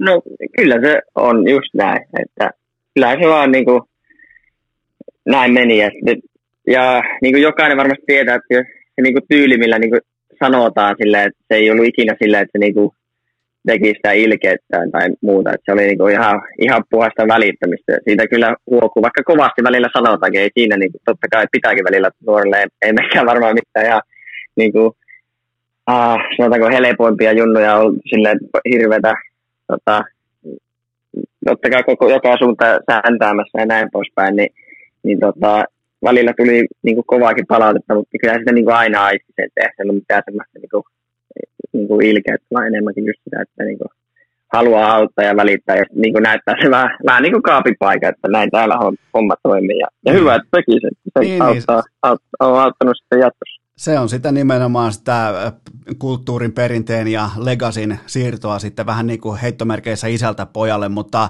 Aatu Räty ei uskaltanut vastata tähän, sen ymmärtää, se on vielä ihan niin kuin, se on ihan poika vielä, mutta mitä kuuluu, jos haluat vähän niin kuin raottaa vaikka yhden aspektin, niin mitä kuuluu kapteeni Kukkosen tähän legendaariseen pregame-rituaaliin siellä kopissa, jos haluat edes yhden pienen, koska mä, mä, mä, mä oon saanut niin kuin vain sellaisia paloja tuolta täältä, mutta jos sulla on heittää joku siihen, koska se on kuulemma suuri spektaakkeli. No se on, että kyllä mä sanon, että niin jos sen vieressä istuu, niin kannattaa suihkuverho tuoda siihen väliin, että se ainakin pärski ja lentää vesi kyllä joka suuntaan, että jalat heiluu ja mies heiluu sinne ja tota, äh, kaiken näköistä, että no, jalakkoja siinä ravistelee ja välillä huutaa jätkille vähän psyykkaa ja varmasti psyykkaa itseä siinä samalla ja vähän vettä päähän purskuttaa ja, ja näin poispäin. Kyllä siinä niin kuin actionia on niin kuin siinä, siinä rituaalissa. Se, se ei varmaan ole sattumaa, että Aatu Räty, tuleva huippupelaaja, huippupelaaja suomalaisessa jääkeikossa, niin se ei varmaan sattumaa, että se löytää itsensä siitä nimenomaan Kukkosen viereisestä penkistä. no, en tiedä, varmaan huono arpa on. se on kyllä, junnuilla käy, niin käy poikkeuksellisen huono arpa, mutta Tasan vuosi sitten sulle kävi hyvä arpa, tai no arpajaisissa voittaminen perustuu onneen, mutta sulla se perustuu puhtaasti taitoon, suoritukseen ja näyttöihin. Ja aloitetaan kuitenkin tosta, että mä heräsin yksi aamu, mä olin vielä mökillä, mä katsoin, että Sebastian Aho on Montreal Canadiensin jätkä, ja mä heti niin kuin, mä laitoin kädet rukousasentoon, että nyt se joutuu sinne Lehkosen ja Armian, sinne maailman kuivimpien vitsien jämäkaatopaikalle, että ei herran jumala, niin miltä tuntuu olla olla noin niin kuin yhden kourallisen sekunteja verran Montrealin ehkä niin kuin tulevaisuuden pelaaja. Mitä, mitä, mitä tuossa tilanteessa pelaaja ajattelee? No siis, kyllä mulla oli sellainen fiilis, että niin Karolana sen mätsää ja niin kuin, en mä niin kuin ajatellut, että tota, pitää lähteä ostamaan talvitakkeja, että vähän kylmempi siellä Montrealissa, että ei, ei ollut silleen. Ja se, totta kai se, se oli, hetkone, se oli niin kuin ilta, että se, mähän nukuisin tavallaan, niin silloin kun oli sitä mediaa ja muuta, niin mä, Suomessa mä nukkuisin koko, ja sitten aamulla kun heräsin, niin Karol on niin mätsännyt jo, että, että tavallaan ei siinä kerännyt niin ihan hirveästi miettiä, miettiä mitä, Eli, eli, mitään niin muuta. Eli käytännössä nukuit sun äh, legendaarisen Montreal-ajan yli? No juuri näin, kyllä se, se on. Juu se olisi ollut kyllä kova paikka Lehkosta, Armiaa, Kotkaniemeä. Sä, kuitenkin sä selvisit Porista, niin sä olisit ehkä selvinnyt tostakin, mutta joka tapauksessa sieltä tuli sitten, se oli ihan selvää, että Karolainen tulee mätsäämään. Mun mielestä, jos mult kysytään, niin se Montrealin, se millä ne yritti sua hakea sieltä, niin se oli vaatimaton yritelmä, mutta toisaalta se antoi sulle sitten vipua myös siihen jatkoneuvotteluun. Ne on kaikki historiaa, mutta tärkeä kysymys kuitenkin. Sulle tuli se 42 miljoonan dollarin lappu, niin jatkoitko kuitenkin kulkemista polkupyörällä hallille ja takaisin Oulussa? No, äh, sanotaan 50-50. Kyllä mä pyörään käyn. Se on Oulussa hieno, kun on niin lyhyet tota, välimatkat ja mikä siinä, kun jos paistaa aurinko ja näin poispäin, niin kyllähän mielellään polee siinä, että vielä menen, vielä menen aika paljon pyörään. Elikkä, Silloin tällä kyllä, kyllä tulee autoakin käytetty. Eli raha ei muuttanut Sebastian Ahoa polkupyöräilijänä? Ei polkupyöräilijänä eikä kyllä muutenkaan. Se, tota, pitääkö muuten paikkansa, että silloin kun tämä sopimus tuli läpi ja nimenomaan Karolaina mätsäsi siihen, niin sä olit ikään kuin sä heräsit siihen uuteen päivään, sä olit sitten hallilla ja, ja sä olit korjaan lounaalla ja sitten toteat vaan, kun se alkaa niitä tulemaan pitkin mediaa niitä uutisia, niin sä katsot sun kännykkää siellä lounaalla ja toteat, että pitää tästä lähteä hallille mailoja erkkaamaan. Niin onko tällaisessa mitään kaikua? Tämä kuulostaa mun mielestä nimittäin erittäin Sebastian Ahomaiselta. Ah, en muista, mutta ei kukaan sun lähte. Sulla on aikamoisia lähteitä kyllä. On, koko Oulu. Pare, niin, tiedät paremmin asiasta kuin meikä itse, mutta tota, en tiedä, voi olla totta tämä. Jätetään tämäkin auki vielä. En muista, en muista mitä sinä päivänä tapahtui, mutta tota, vaikka näin, sovitaan. Kuulostaa mutta, ihan, mu, että saattaa olla kyllä totta. Mutta on tosi tärkeää, että lähdetään jossain vaiheessa aina kuitenkin. Kyllä kerran päivässä pitää lähteä hallille mailoja erkkaamaan. Kyllä se on niinku sellainen juttu. No, äh, jota, no joo, kyllä mä silleen, muutaman kerran viikossa, niin jos jäällä käy kesällä, niin kyllä, kyllä pitää vähän laittaa tota, maille kunta. Mikä, mikä polkupyörä sulla muuten on? Semmoinen, ootapa nyt, se on tunturi, tunturi semmoinen tota, olisiko se lumo? Okei, no sittenhän me ollaan, mulla on kans mun siviili tai tollain niinku katuajelupyörä ja hupiajelupyörä on toi tunturin lumo. Semmo, joo, Elikkä... semmoinen tota, joo, musta pyörä, semmoinen tota, joo, ei ole mikään tota, maatiepyörä, mutta kyllä hyvin, hyvin tota, pääsee paikasta A paikkaan B. Mit, mitä, mitä sä oot mieltä siitä, että Puljärvi otti sähköavusteisen pyörän? No, kato, kun ei, pitää saa apuja hakia, kun ei jalat näppäillä. Ei vaan.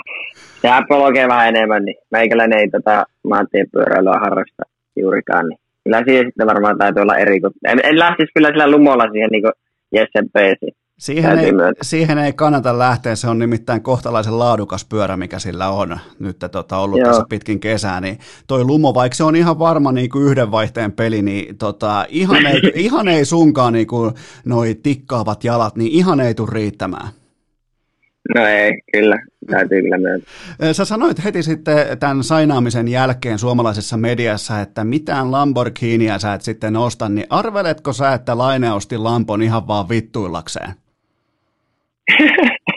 Ai mua kohtaan. No nimenomaan, kun sä ilmoitit, että nyt ei mitään Lamborghineja, niin Laine päätti, että nyt muuten nimenomaan Lamborghineja. Ei, en usko, että se oli niinku mitään henkilökohtaista mua vastaan.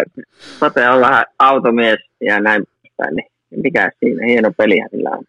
Teitkö kuitenkaan, ja. teitkö kuitenkaan mitään sellaista hankintaa, mistä olisit vaikka haaveillut tai joku? On se sitten mikä tahansa joku, mikä on kiinnostanut pikkupojasta alkaen, niin teitkö mitään tällaista? No, tota, tota noin. No, kyllä mä ostin tänne Jenkkeihin uuden auton ja sitten niin, tota, talo, että kyllä siinä oli niin kuin ihan tarpeeksi mulle. Niin, no kyllähän noilla pääsee alkuun, jos on auto ja talo, niin, niin kyllähän, kyllähän siinä tota, ihan riittävästi on savottaa.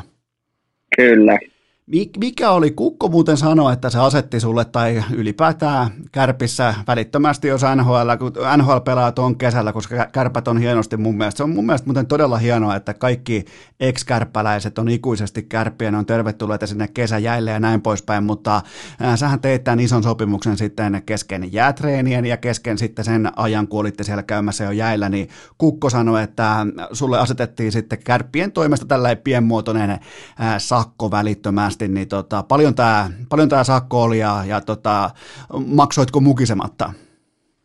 Maksoin totta kai. Kyllähän pitää hienoa, että pääsee mukaan. Ja, uh, mitä, nyt en niin kuin, saatan kyllä valehella, mutta uh, niin kuin, joukkueelle olisiko se ollut jotain, sanotaan nyt vaikka vähän varovainen, että 500 ja tonnin väliin no niin. ollut siihen niin joukkoon. Ja sitten huoltajille totta kai kiitoksia erikseen molemmille huoltajille ja, ja coachille, coachille kanssa. Että semmoinen niin kiitos heille, että kyllä totta kai ne päästään mut sinne reenaan ja, ja näin poispäin. Ja on ollut iso osa sitä, että miksi itse on tässä, missä nyt on. Niin kyllä totta kai kuuluu, kuuluu hyvä, hyviä tapoja niin ja kaikki no, perinteiset ja jokisjusat ja ne on sitä ikuisuuden tehnyt tässä, niin niin tota, näin se homma kuuluukin toimi. Niin sä ikään kuin jatkoit kulttuuria siinä sitten omalta osaltasi.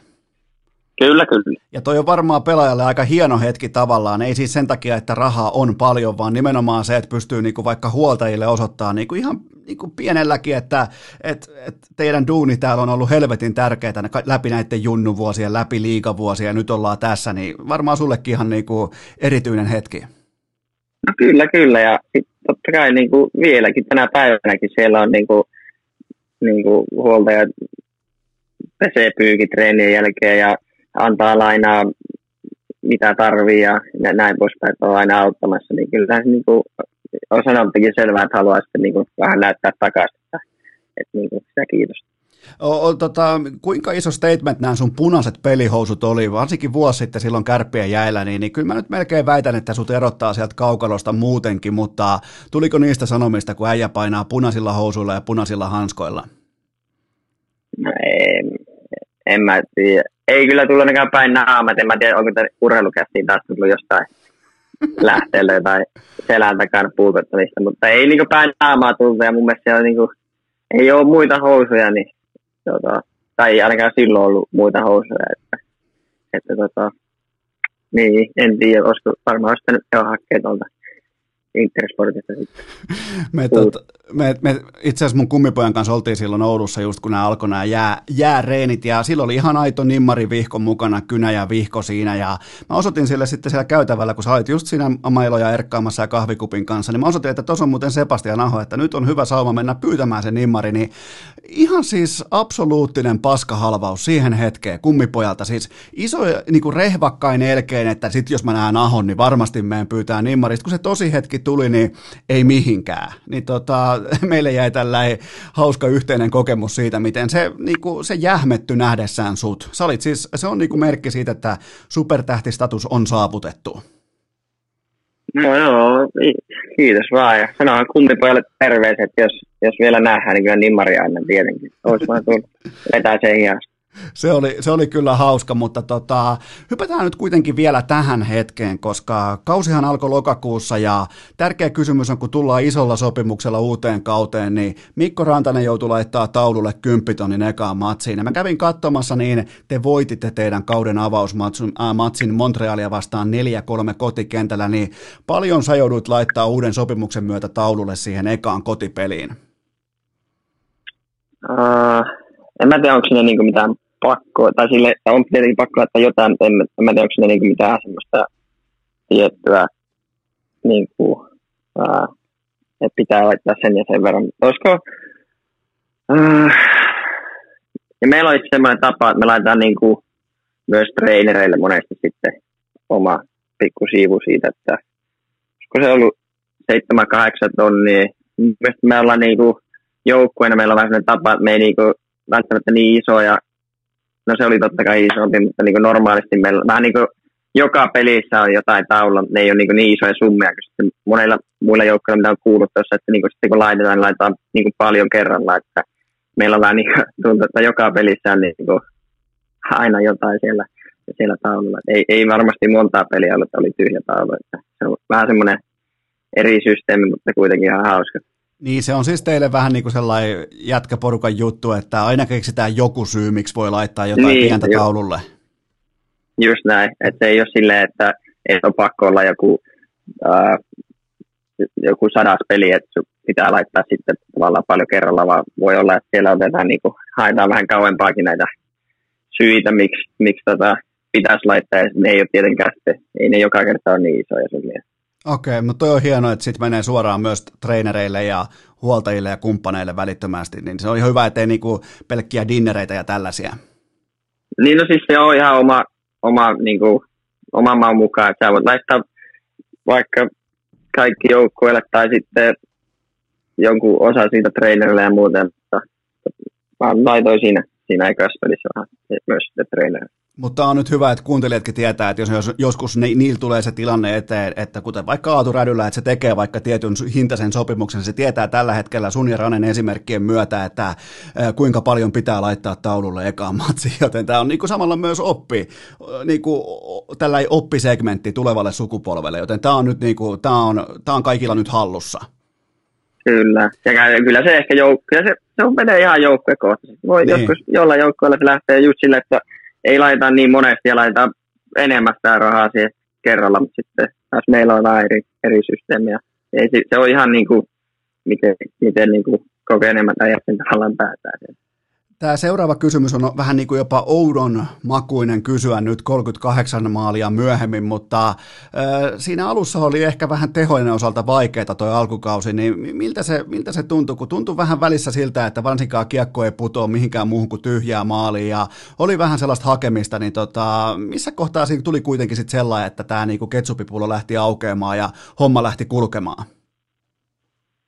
No joo, siis en mä omasta mielestä pelannut niin kuin niin kuin huonosti niin kuin niin al, alkuunkaan. Et se oli just silleen ehkä vähän niin kuin puristi mailaa ja oli mulla paikkoja kyllä ihan, ihan niin kuin siinä alkukaussakin riittämiä, että olisi, olisi voinut niin kuin tehdä maaleja ja saada syöttöpisteitä ja näin poispäin, mutta joskus se menee noin. Ja, ja totta kai oli sellainen luottavainen fiilis, että jossain kohtaa se sitten kyllä se kääntyy ja se kääntyy ja totta kai siitä tuli semmoinen hyvä, hyvä flow, kun sai pari, pari tota, äh, maalia veskarin taakse, niin siellä kun siitä lähtee tota, lähes parempaa. Ja sen jälkeen niin kuin oli mun mielestä niin kuin, myös tehojen osalta niin kuin tasainen, tasainen ja hyvä kausi. Sä sanoit, että mailaa tuli vähän puristettua, niin oliko tämä nimenomaan tätä, että sä todennäköisesti ihan luontaisesti, ja me ollaan kaikki kuitenkin ihmisiä, niin ison sopimuksen jälkeen niin asettaa tietynkin rimaa vähän niin kuin, että nyt taas pitää saada enemmän ja enemmän. Niin oliko tämä osa vaan tätä prosessia?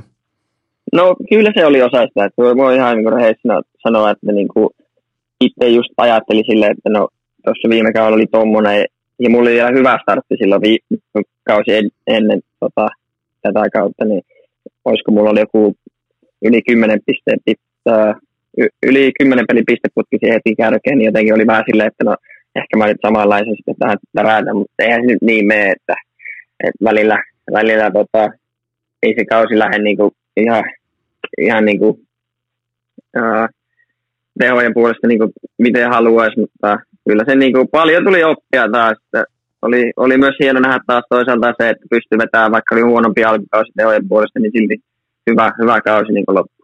Toi on muuten, katsotko muuten koskaan itse tilastoja tai missä sä oot vaikka maalipörssissä tai mitään vastaavaa, onks, vai onko nämä niinku ihan vaan, menee toisesta korvasta sisään ja toisesta ulos? No siis kyllä mä katson, en mä nyt välttämättä niin mene mihinkään tuonne liikasivuille ja ala niin kyttää, että kellä on tonkin verran näin. Kyllä mä niin olen tietoinen siitä, mitä ää, meidän joukkueessa, mitä vaikka totta kai mä seuraan muita suomalaisia, paljon kavereita liikassa ja näin poispäin, että ihan kärkiä. Että kyllä mä niin seuraan tilastoja, mutta en mä niin kuin ihan hakemalla mene hakemaan, että okei, nyt mulla on vaikka 20 pistepörssi, että mun pitäisi tehdä kaksi pistettä, mä pääsen tuohon top 15. Ei mitään sellaista. Kyllä ihan niin kuin, on tietoinen tilastoista. Niin, niin, ihan siis tervettä seurantaa, niin kuin me kaikki varmaan tuossa tilanteessa. Siis kyllä, kyllä mä voisin väittää, että, tai munhan siis kultainen lause on se, että ne, jotka väittää, että ei koskaan katso tilastoja tai tilastot ei merkitse mitään, niin ne puhuu paskaa, koska esimerkiksi vaikka sun ammatissa, sun työnkuvassa ykkössentterinä, ykköshyökkäänä, niin silloin on aika paljon merkitystä, mitä ne tilastot sanoo, varsinkin amerikkalaisessa urheilukulttuurissa. No joo, on, on se ihan totta. Kyllä ne, kyllä ne merkkaa, merkkaa. Ja sit se, sekin, että niinku, jos tavallaan on ykkösyyveissä ja pääsee pelaamaan tavallaan parhaiten äijien, äijien ykköskentässä, niin itsekin olettaa, että pystyy tekemään pisteitä ja tavallaan ää, auttaa joukkuetta niitä voittoja, mutta sitten taas toiselta päältä kun ajattelee, niin kyllä mä ottaisin vähemmän tavallaan pisteitä ja henkilökohtaisia pisteitä, jos me pystyttäisiin koko ajan voittaa enemmän enemmän, niin se voittaminen, siitä saa ne isoimmat kiksit, mutta niin kuin sanoit, niin kyllä ne pisteet, niin kuin omatkin pisteet silleen merkkaa, että se on vähän niin kuin merkki siitä, että olet tehnyt oma, oma homma hyvin. Toi tota, on nimittäin kohtalaisen puolihävytön toi maalipörssin nimet sun takana, Aihel, McKinnon, McDavid, Kutserov, Kane ja Panarin, joten tota, siinä on aika kova nippu ja, jahtaamassa sua nyt tuossa tossa, tota, aika lailla, te olette aika lailla niinku kohti maalipörssin kärkeä tuolla. Totta kai siellä on Ovechkin ja kumppanit sitten ihan siellä kärjessä, mutta on siellä kovia nimiä kyllä. Tuleeko koskaan niinku mietittyä, että jumala, tuossahan ollaan aika kovassa, niin, niin kuin sun pitääkin olla kovassa, kovassa kastissa? No joo, sit just en mä itseä niin näe minä, minä niin puhtaana sniperina. Että mä niin enemmän, vieläkin ajattelen itse enemmän niin pelintekijänä, että nyt sattuu olemaan semmoinen, semmoinen kausi, että tuli enemmän maaleja kuin syöttäjä. Se taisi olla, mun mielestä oli ekaa kerta mun uralla, kun oli enemmän maaleja kuin syöttäjä, että silleen vähän erikoinen, mutta ei, otetaan vastaan ja joo, niitä maaleja mukava tehdä, ei sitä pääse mihinkään tähän väliin vähän kevyempi kysymys. Mulla on nimittäin teoria siitä, että minkä takia amerikkalainen media ei ota sua mukaan MVP-spekulaatioihin, ja se on se, että sun sukunimi ei ole riittävän seksikäs. Se on tosi lyhyt, se on vaan Aho. Se niinku alkaa ja loppuu samalla hengenvedolla, ja sulla on vastassa siellä Kutserovia ja McKinnonia ja Matthewsia, ja ni, niillä menee se nimi siellä paidan selkämyksessä vasemmasta hartiasta oikeaan hartiaan, ja sulla se jää siihen keskelle semmoiseksi nysäksi, niin Uskotko että tämä mun teoria on edes vähän niin kuin oikeilla laduilla tässä kohdin? No en tiedä, mutta ei mua oikeastaan haittaa, jos siellä ei ole niin joka päivä mun nimeä lehdessä. Kyllähän mitä no nimet, mitä tuossa aikaisemmin sanoit, mainitsit, niin kyllähän ne kuuluukin olla siellä otsikoissa, ei siitä pääse mihinkään. Mutta en tiedä, jos taas on teoria, niin en tiedä, miksei. Mutta en toi... ehkä lähtisi ihan täysin allekirjoittamaan kylläkään. Mutta toisaalta mun teorian sitten taas kumoaa Patrick Kane. Silloin kanssa lyhyt sukunimi ja se on aika... On siinä, se... on siinä kuitenkin yksi kirja enemmän kuin meitä. Huomaat, sä, sä, sä tuut mun teorian puolelle. Tervetuloa, täällä on oikein kivaa täällä. Niin kuin me Joo, mutta silloin, silloin kanssa kolme kannua ja varmaan 1200 pinnaa liikassa, niin kyllä sekin kuuluu olla siellä vaan. Ei se vaan mennä. Seuraava kysymys tästä hetkestä. Tähän pitää nyt tehdä myös päätös. Ja Teuvo vähätteli itseään tuossa, kun se oli vieraana tuossa suurin piirtein ku, äh, puolitoista kuukautta sitten, niin onko Teuvon syötö taitoa vai tuuria? Kyllähän se on taitoa, mutta kyllä se aina välillä pitää säkääkin käydä. Enimmäkseen, jos on hyvä syöttää, niin kyllä niin kuin pitkässä juoksussa saat niitä syöttöpisteitä ja hyvä ja kemiat auttaa ja, ja kaikki tämmöiset sovitut kuviot ja muut, niin kyllä ne auttaa siinä. Kyllä mä sanon, että niinku, öö, kyllä 90 pinnaa taitoa ja se aina pikkusen tsekää pitää ja sieltä tule, tulee kyllä näitä highlight-hetkiä just teille kahdelle, missä Teuvo antaa sinne täydelliseen rytmiin, sä kierrät vaikka maalin takaa kiekottamana, ja Teuvo laittaa vaan takatolpille jonkun nouluukin, niin kyllähän siinä on varmaan ihan kiva myös pelata. On, on, ja siis niin kuin, kyllä me varmasti molemmat autetaan toisen sillä, että vähän niin ollaan tässä kuitenkin pelattu jo tovi kimpassa. Kyllä se auttaa, tietää, tietää. Ja kyllä se varmaan vähän silleen on myös, että niin myös toisia haetaan sillä kentällä. Että vaikka se niin kuin, hirveästi jos ajattelee, että nyt mä vaan syötän Teuvolle, niin kyllä se vaan jotenkin tulee helpommin ehkä sitten syötettyä, kun on tietenkin pelannut niin kauan ja luottaa tavallaan siihen kaveriin, että sieltä voisi tulla takaisin se syöttö, että, että se ei ole niin heittäisi, heittäisi kiekkoa valtamerkki. Joo, siinä ei kyllä ihan hirveästi heitellä kiekkoa pois. Sitten on kaunis katsoa, kun siitä löytyy ne, ylipäätään se rytmitys kaikki, niin on, onko nämä sellaisia asioita muuten, mitä voi, äh, mihin voi valmentautua tai voi hioa jollain piirtämällä tai taktiikolla, vai onko se vaan sellainen juttu tuossa jääkeikossa, että sitten kun se natsaa, niin se natsaa? No kyllä se niin, niin kuin jos se, jos se löytyy se kaveri sille, että sulla on kemiat ja pelityylit ja muut natsaa, niin kyllä se niin kuin on enemmän sitä reagointia ja näin pois. Tietenkin sä voit sopia aloituskuvioita ja YV-kuvioita ja tämmöisiä, mitkä on, totta kai nekin on tärkeitä, mutta sitten taas, ja mä sanon, että se on enemmän sitä henkilökemiaa ja semmoista niin kuin toisen pelaajan lukua. Ja mitä enemmän sä pelaat sen kanssa, niin totta kai se niin kuin helpottuu siitä. Tämä on myös tärkeä kysymys. Kumpi teistä on Teuvan kanssa, nyt te, te kaksi, tota, te olette jäällä hyvinkin tasavertaisia, te olette molemmat teidän joukkueen tähtipelaajia, mutta kumpi teistä on parempi Fortniteissa? Kyllä mä oon parempi. Teukan periaatteessa se määrä, mitä se pelaa, niin sen pitäisi olla e-urheilija ihan niin kuin, helpostikin, mutta tota, kyllä mä oon parempi siinä. se, ai tästä laitetaan Aholle nyt kirjaus. No kyllä mä otan tästä nyt yhden sulahan. Okei, teillä alkaa kohta puoli playerit, alkaa tosi pelit. Mä aletaan kohta paketoimaan myös tätä Sebastian Ahon mahtavaa vierailua urheilukästissä Carolinasta käsin, mutta teillä on vastassa New York Rangers, miten kaatuu. Ja ylipäätään, älä kerro mulle vielä, koska mäkin tiedän kyllä, miten Rangers kaatuu, mutta tota, älä kerro sitä vielä, vaan kerro mulle se, että miten huippurheilija niin kuin sinä, niin miten sä laitat itses valmiiksi tähän hetkeen, ollaan Herran Jumala heinäkuussa, parhaat mökkikelit Suomessa ja ilmoitetaan, että nyt muuten muuten kohta training campille, toistoja sisään, kohta alkaa tosi pelit, niin mikä on sun mindsetti tällä hetkellä?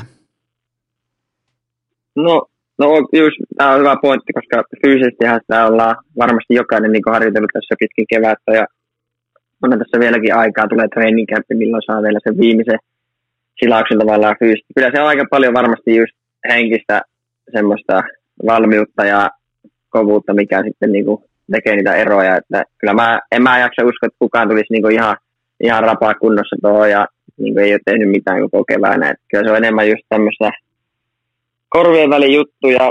Ei, ei siinä mitään. Nyt pelataan vähän eri lailla ja ei, en mä niinku sitä pelaamista vastaan ole mikään tässä. Että, että tota, koitetaan, koitetaan päästä mahdollisimman pitkälle ja totta kai joka, jokainen joukkue tavoittelee mestaruutta ja nyt varsinkin nyt on niin viisi kierrosta playoffia, jos sä haluat voittaa, niin se on ehkä jopa vielä vaikeampaa, mitä se normaalisti, normaalisti on, mutta se, on, se tekee sitä varmasti vielä pikkusen enemmän spesifistä. Ja niin kuin vähän tuossa jo viittasitkin, niin, niin tavallaanhan se on tavalla tai toisella, niin se on teidän duuni olla kunnossa, kun on kuullut paljon varsinkin NBAssa porua siitä, että tuleeko loukkaantumisia, tuleeko ö, lihasvenähdyksiä, vammoja, niin teille maksetaan aika leveää dollaria siitä, että te pelaatte, joten oot sä tässä mun kanssa samalla linjalla siitä, että teidän pitää hoitaa ittenne kuntoon ja silloin kun se kiekko putoaa jäähän, niin ei, se, ei, ei kyse voi olla siitä, että onko nyt tammikuu, onko nyt toukokuu vai onko nyt syyskuu, vaan silloin pitää vaan homman kulkea. No kyllä se vähän niin on, että siis en, niin kuin, jos on normaali tilanne, niin en lätkää varmaan pelata heinä-elokuussa, mutta ei tässä maailmassa muutenkaan mitään normaalia ollut vähän aikaa, että, se, niin jokainen ihminen joutuu varmasti venymään, niin kyllä mä nyt ymmärrän senkin, että me, me ollaan, niin kuin, just niin kuin sanoin, se on meidän työ ja, ja tavallaan niin kuin, oletus on, että me ollaan, me ollaan kunnossa. Että, ja var, uskon, että kyllä kaikki on niin kuin fyysisesti kunnossa. Se on enemmän sitten just tätä henkimaailman juttua, että miten sä niin kuin saat itsestä parhaa irti. Miten tota, kuinka tyytyväinen saat tähtipelaajan siihen, että miten hyvin NHL on hoitanut tämän prosessin nyt, että on niin kuin selkeästi askel askeleelta ja mennään koko ajan niin kuin suunnitelmallisesti eteenpäin, niin onko sulla pelaajana ensinnäkin turvallinen olo? No, siis, no periaatteessa kun mä en ole niin kuin, mä en ole turvallinen, turvallinen. Siis kyllä mä kaikkihan tietää nämä niin kuin, uh, realiteetit täällä on paljon tartuntoja ja North Carolinassakin on tosi, tosi paljon ja näin poispäin. Mutta sitten taas toisaalta en mä ole niin missään, missään ravintoloissa tai niin kaupungilla pyörikään. Mä oon niin tosi, niin kuin, sehän totta kai joutuu eri lailla, e, ei voi elää ihan normaalia elämää, että nähdä, nähdä kaikkia ihmisiä ja näin poispäin, vaan se on just, että niin tässä jokaisen täytyy kantaa oma niin kuin, niin kaikki pitää tehdä oma, oma ruutu, että tästä voidaan tehdä turvallista. Ja, ja jos se niin kuin kaikilta onnistuu, niin sitten se on turvallista varmaan. Että kyllä mä niin kuin, ää, ja sekin, että mitä siinä tavallaan se kupla, mikä me tehdään sitten sinne, onko nyt Toronto tällä hetkellä näyttää, että me mennään Torontoon, niin, Joo.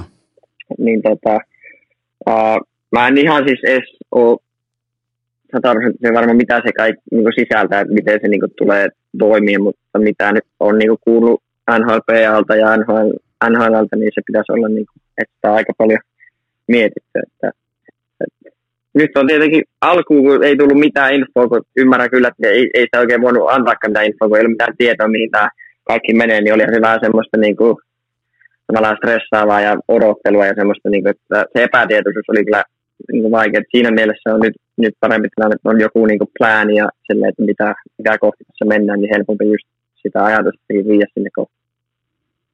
Eli ihan selkeästi, mitä tuosta pystyy lukemaan tuosta sun ö, lausunnosta on se, että et nyt on niinku, vähän niin kuin taulu on puhdistunut niiltä osin, että nyt niinku on selkeästi suunta, on selkeästi tapa edetä sinne ja kaikki on niinku ikään kuin samalla Ky- sivulla.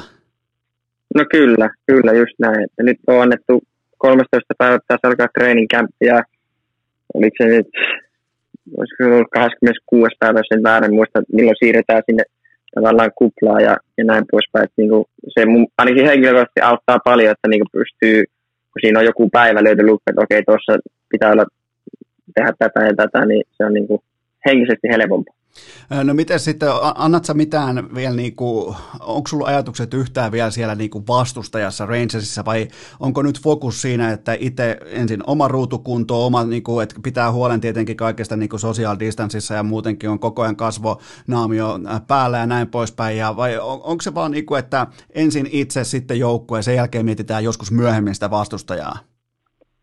No kyllä se on nyt aika itse, itse niin kuin yrittää saada ensinnäkin just että se parhaan terää irti fyysisesti ja yrittää saada se ajatuksen siihen, että on, on oikeasti peli valmis ja, ja tota, sitten varmasti treeninkämpillä vaikka siinä niinku haetaan myös vielä sitä niinku fyysistä kuntaa ja tämmöistä niinku, sitä piikkiä siihen, mutta kyllä siinä varmasti aletaan jo niinku käymään sitä vastustajaa läpi ja, ja niinku omaa pelitapaa ja näin, että varmaan tuossa ensi viikolla, kun se nyt alkaa se niin kyllä siinä varmaan aletaan jo heti, heti alusta niin käymään kaikki, kaikki kuviot, YV, AV, semmoiset läpi, että, että miten, miten voitaisiin pärjätä. Minkälainen kasvonaamio sulla muuten on? Mulla on tämmöisiä kertakäyttöisiä, että ihan kerran, joka kerta vaihan, vaihan että semmoisen mulla on. Olisi nimittäin ollut komea teettää sellainen, missä on kukkosen irvistys. olisitko, olisitko ostanut?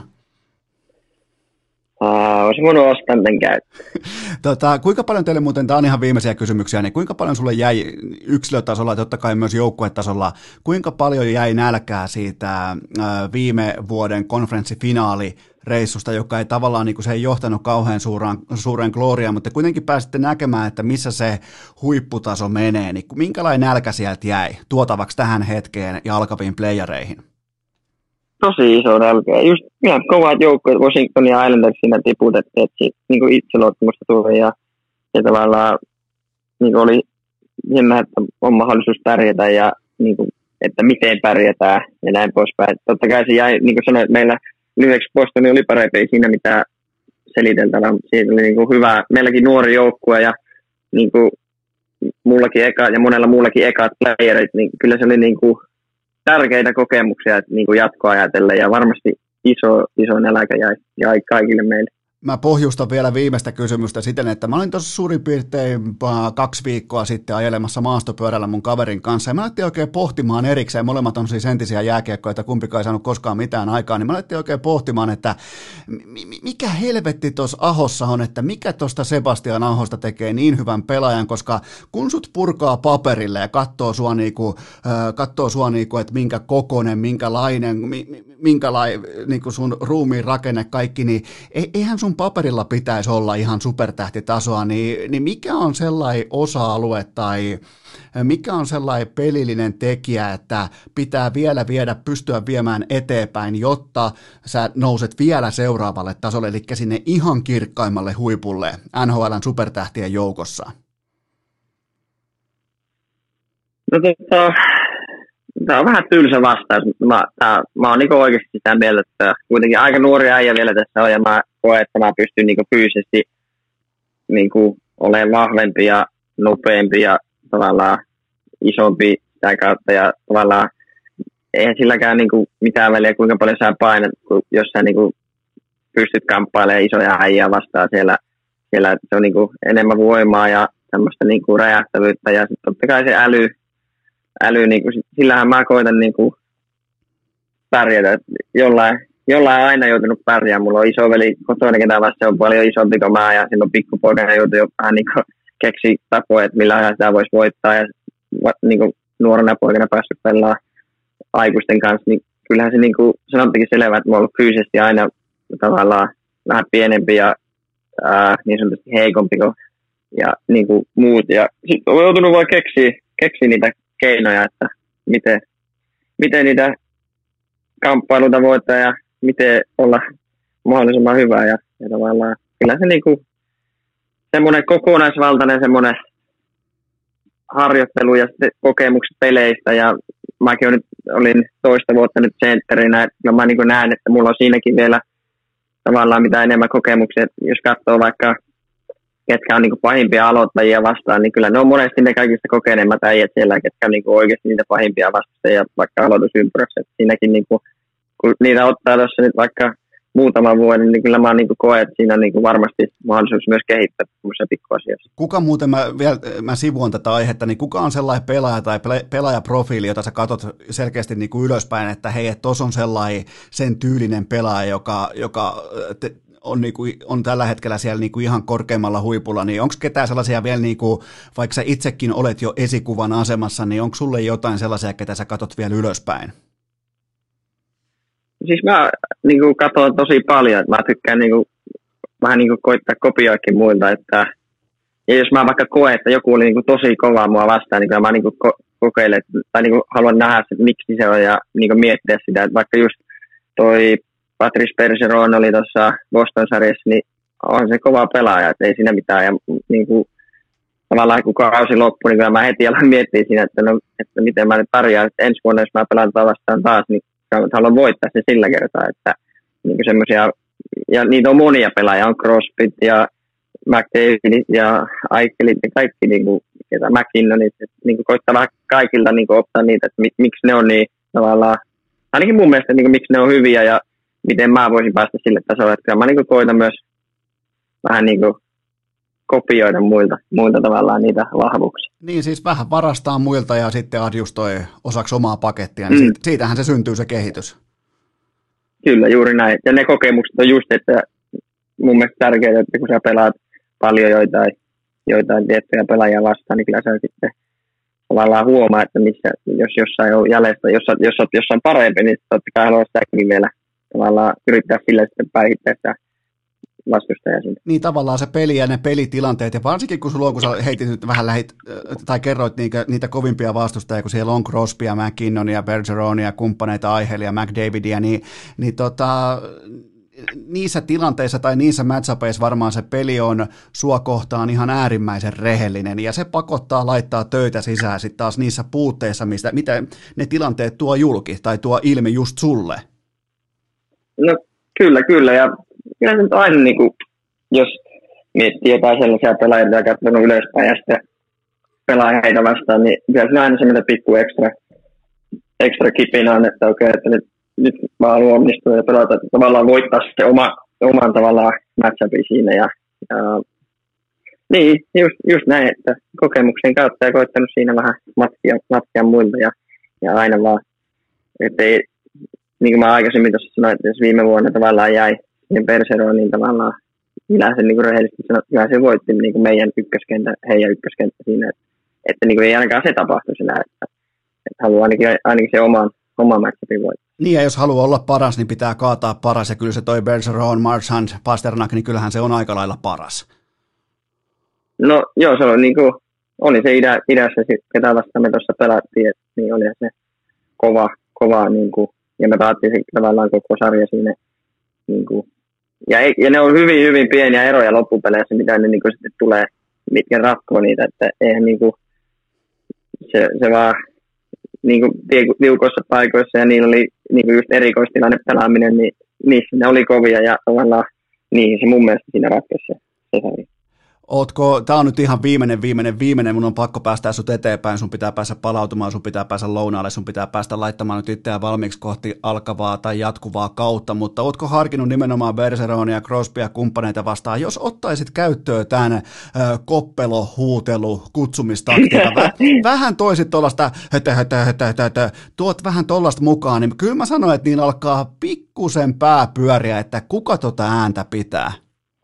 No Ehkä, joo, voi olla, että jos vielä pelaa tota, heitä vastaan, niin täytyy, tai tällä kaudella, niin pitää ehkä kokeilla ensin. Se jää nähtäväksi. Eli se, mitä meidän fanien pitää nyt tehdä, niin aina kun jos tulee playoff-sarja, jossa on vastakkain Carolina ja Pittsburgh tai Carolina vastaan Boston, niin tota, nyt pitää sitten kuunnella äärimmäisen tarkasti, mitä Sebastian Aho, mitä ääntä pitää Crosbylle ja Berseronille, mutta mä en pidättele sua t- tätä kauempaa. Tämä oli mahtavaa, että pääsit mukaan, vaikka tämä olikin tuollaisen kahden kuukauden prosessin niin kuin loppu huipentumaan ja oot koska tahansa tervetullut takaisin. Ja tota, ei, ei mitään muuta kuin nyt vaan sitten kroppa valmiiksi ja sitten toistoja sisään ja joukkue valmiiksi ja kohti Torontoa ja sitten vaan aletaan katsomaan, että kuka joukkue tai mikä joukkue voittaa Stanley Cupin, niin, niin tota, kiitoksia Sebastian Aho. Eipä mitään, kiitos itsellesi. Urheilukääst! Sykkeet alas, toistot sisään, grindaa päivittäin, juhli hetkittäin!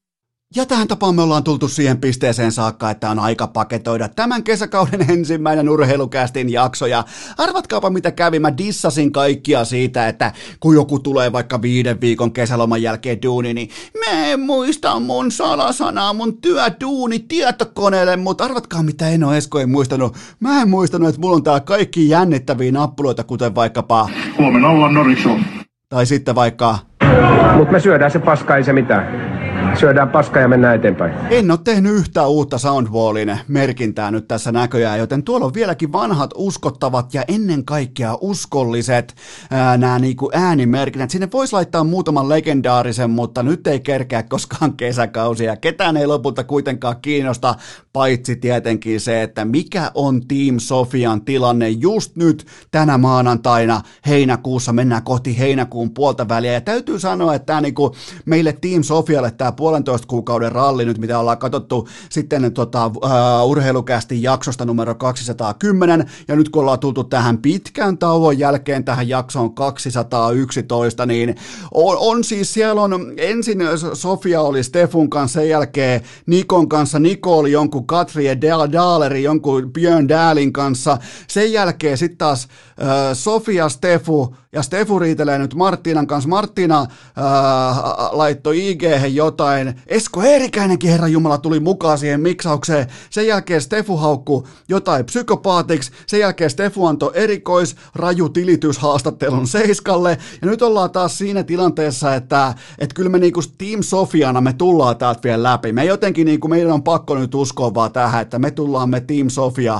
Me ollaan valmiita siihen, mitä syksy meille nyt heittää eteen, koska Ää, täytyy sanoa, että jos, niinku, jos jois viinaa, niin se viinan määrä tässä kohdin, kun pitäisi käsikirjoittaa tällaista draamaa, niin se olisi aika pelottavan kova. Se olisi niinku sellainen ö, suomalaisen, äh, suomalaisen niinku kovan mettäukon, savottaukon sellainen viiden viikon kesäloman keskimääräinen viinan määrä, koska tämä olisi niinku, tämä vaatisi jotain varmaan vahvempaa. Tämä vaatisi varmaan vähintään absinttia. Viinahan se on sekin, mutta vaan potki eri suunnasta ja eri tavalla, mutta Huh, hei, ja siis se on, se on kun kattois urheilua. Mä oon edelleen sitä mieltä, että Team Sofian seuraaminen on kun kattois urheilua, koska sieltä heitetään sua kierrepallo. Siellä voi olla riita vaikka jossain äh, Versailles vai missä ne oli jossain Ranskassa, totta kai äkkiä Monte Carlossa Stefun kanssa, niin tuliko sielläkin lentokoneessa vielä jonkinnäköinen pikkuero. Sitten tultiin Suomeen. Miettikää siis siellä, mä oon, mä oon tälleen niin kuin Team Sofian lipunkantajana, mä oon erittäin kateellinen heille, jotka pääs samaan lentokoneeseen siihen, kun Sofu, Sofia, Fitness Sofia ja Stefu tekee eroa.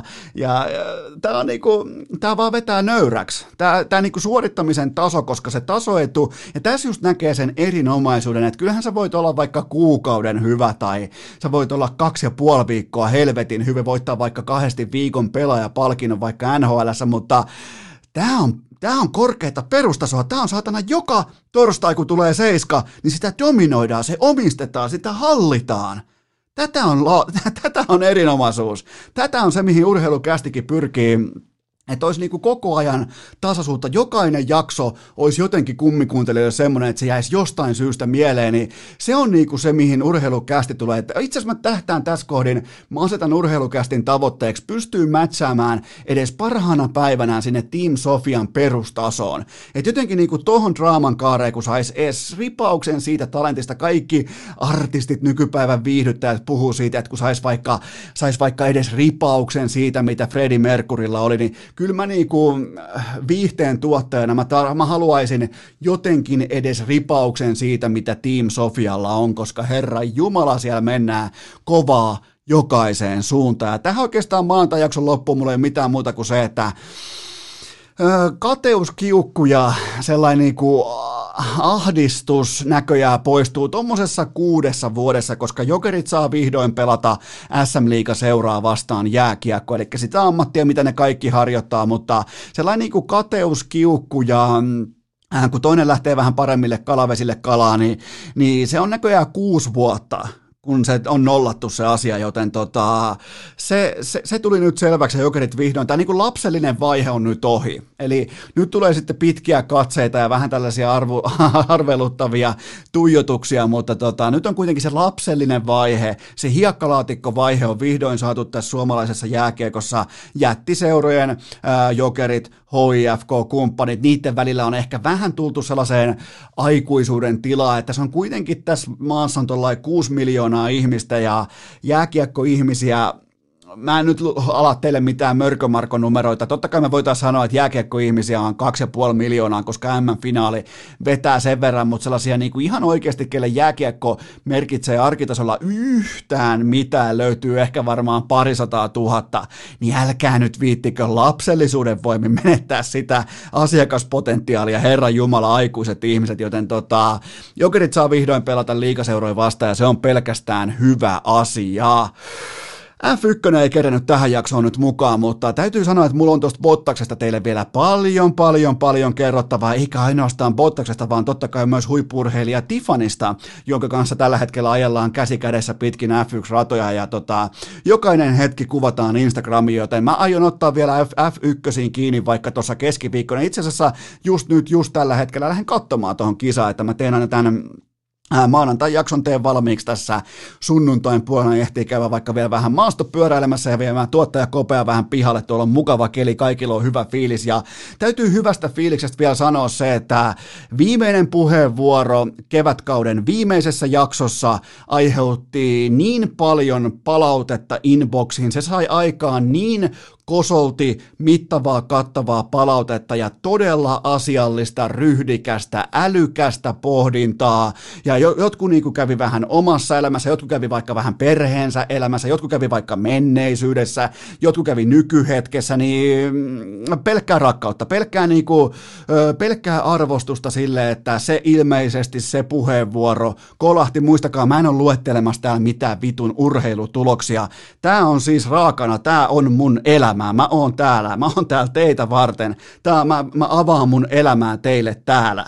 Se, se, se, se pysyy jatkossakin ihan huoneen tauluna. Se ei tule muuttumaan yhtään mihinkään. Tämä ei ole mikään kliininen urheilutuote, missä kerrotaan, että Colorado Avalanche on parempi kuin Detroit Red Wings. Se, se, se, se päivä, jos koittaa, niin heittäkää Enoesko vittuun. Heittäkää suoraan hiuksista helvettiin, vaan mä en ole silloin ansainnut teidän tätäkin kahta tuntia. Kääntäkää se asia niin päin. Ja tällaisia puheenvuoroja, aina kun tulee joku tällainen vähän vakavempi tai puhuttelevampi aihe, niin mä en astu silloin taka Mä en, mä en silloin me piiloon. Mä, mä kerron teille niin kuin mun elämän kohdalla asia on. Ja oli mukava nähdä, että teistä tota, todella monella se aiheutti jopa niin kuin, tunneskaala reaktioita, se aiheutti omakohtaista pohdintaa. Mä en koskaan kerro teille mikä on oikein tai mikä on väärin elämässä. Mä vaan kerron sen, miten se mulla on, mutta nyt tehdään sellainen juttu, että keskiviikkona jatkuu.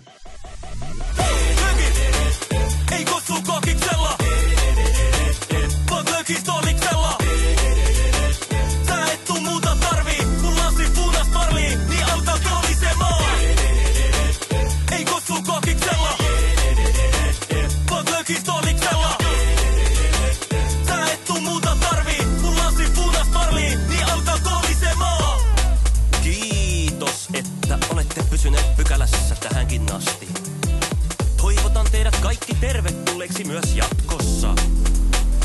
Muistakaa nauttia elämästä arjen vastoinkäymisistä huolimatta. Allekirjoittanut kiittää ja kuittaa. Peliä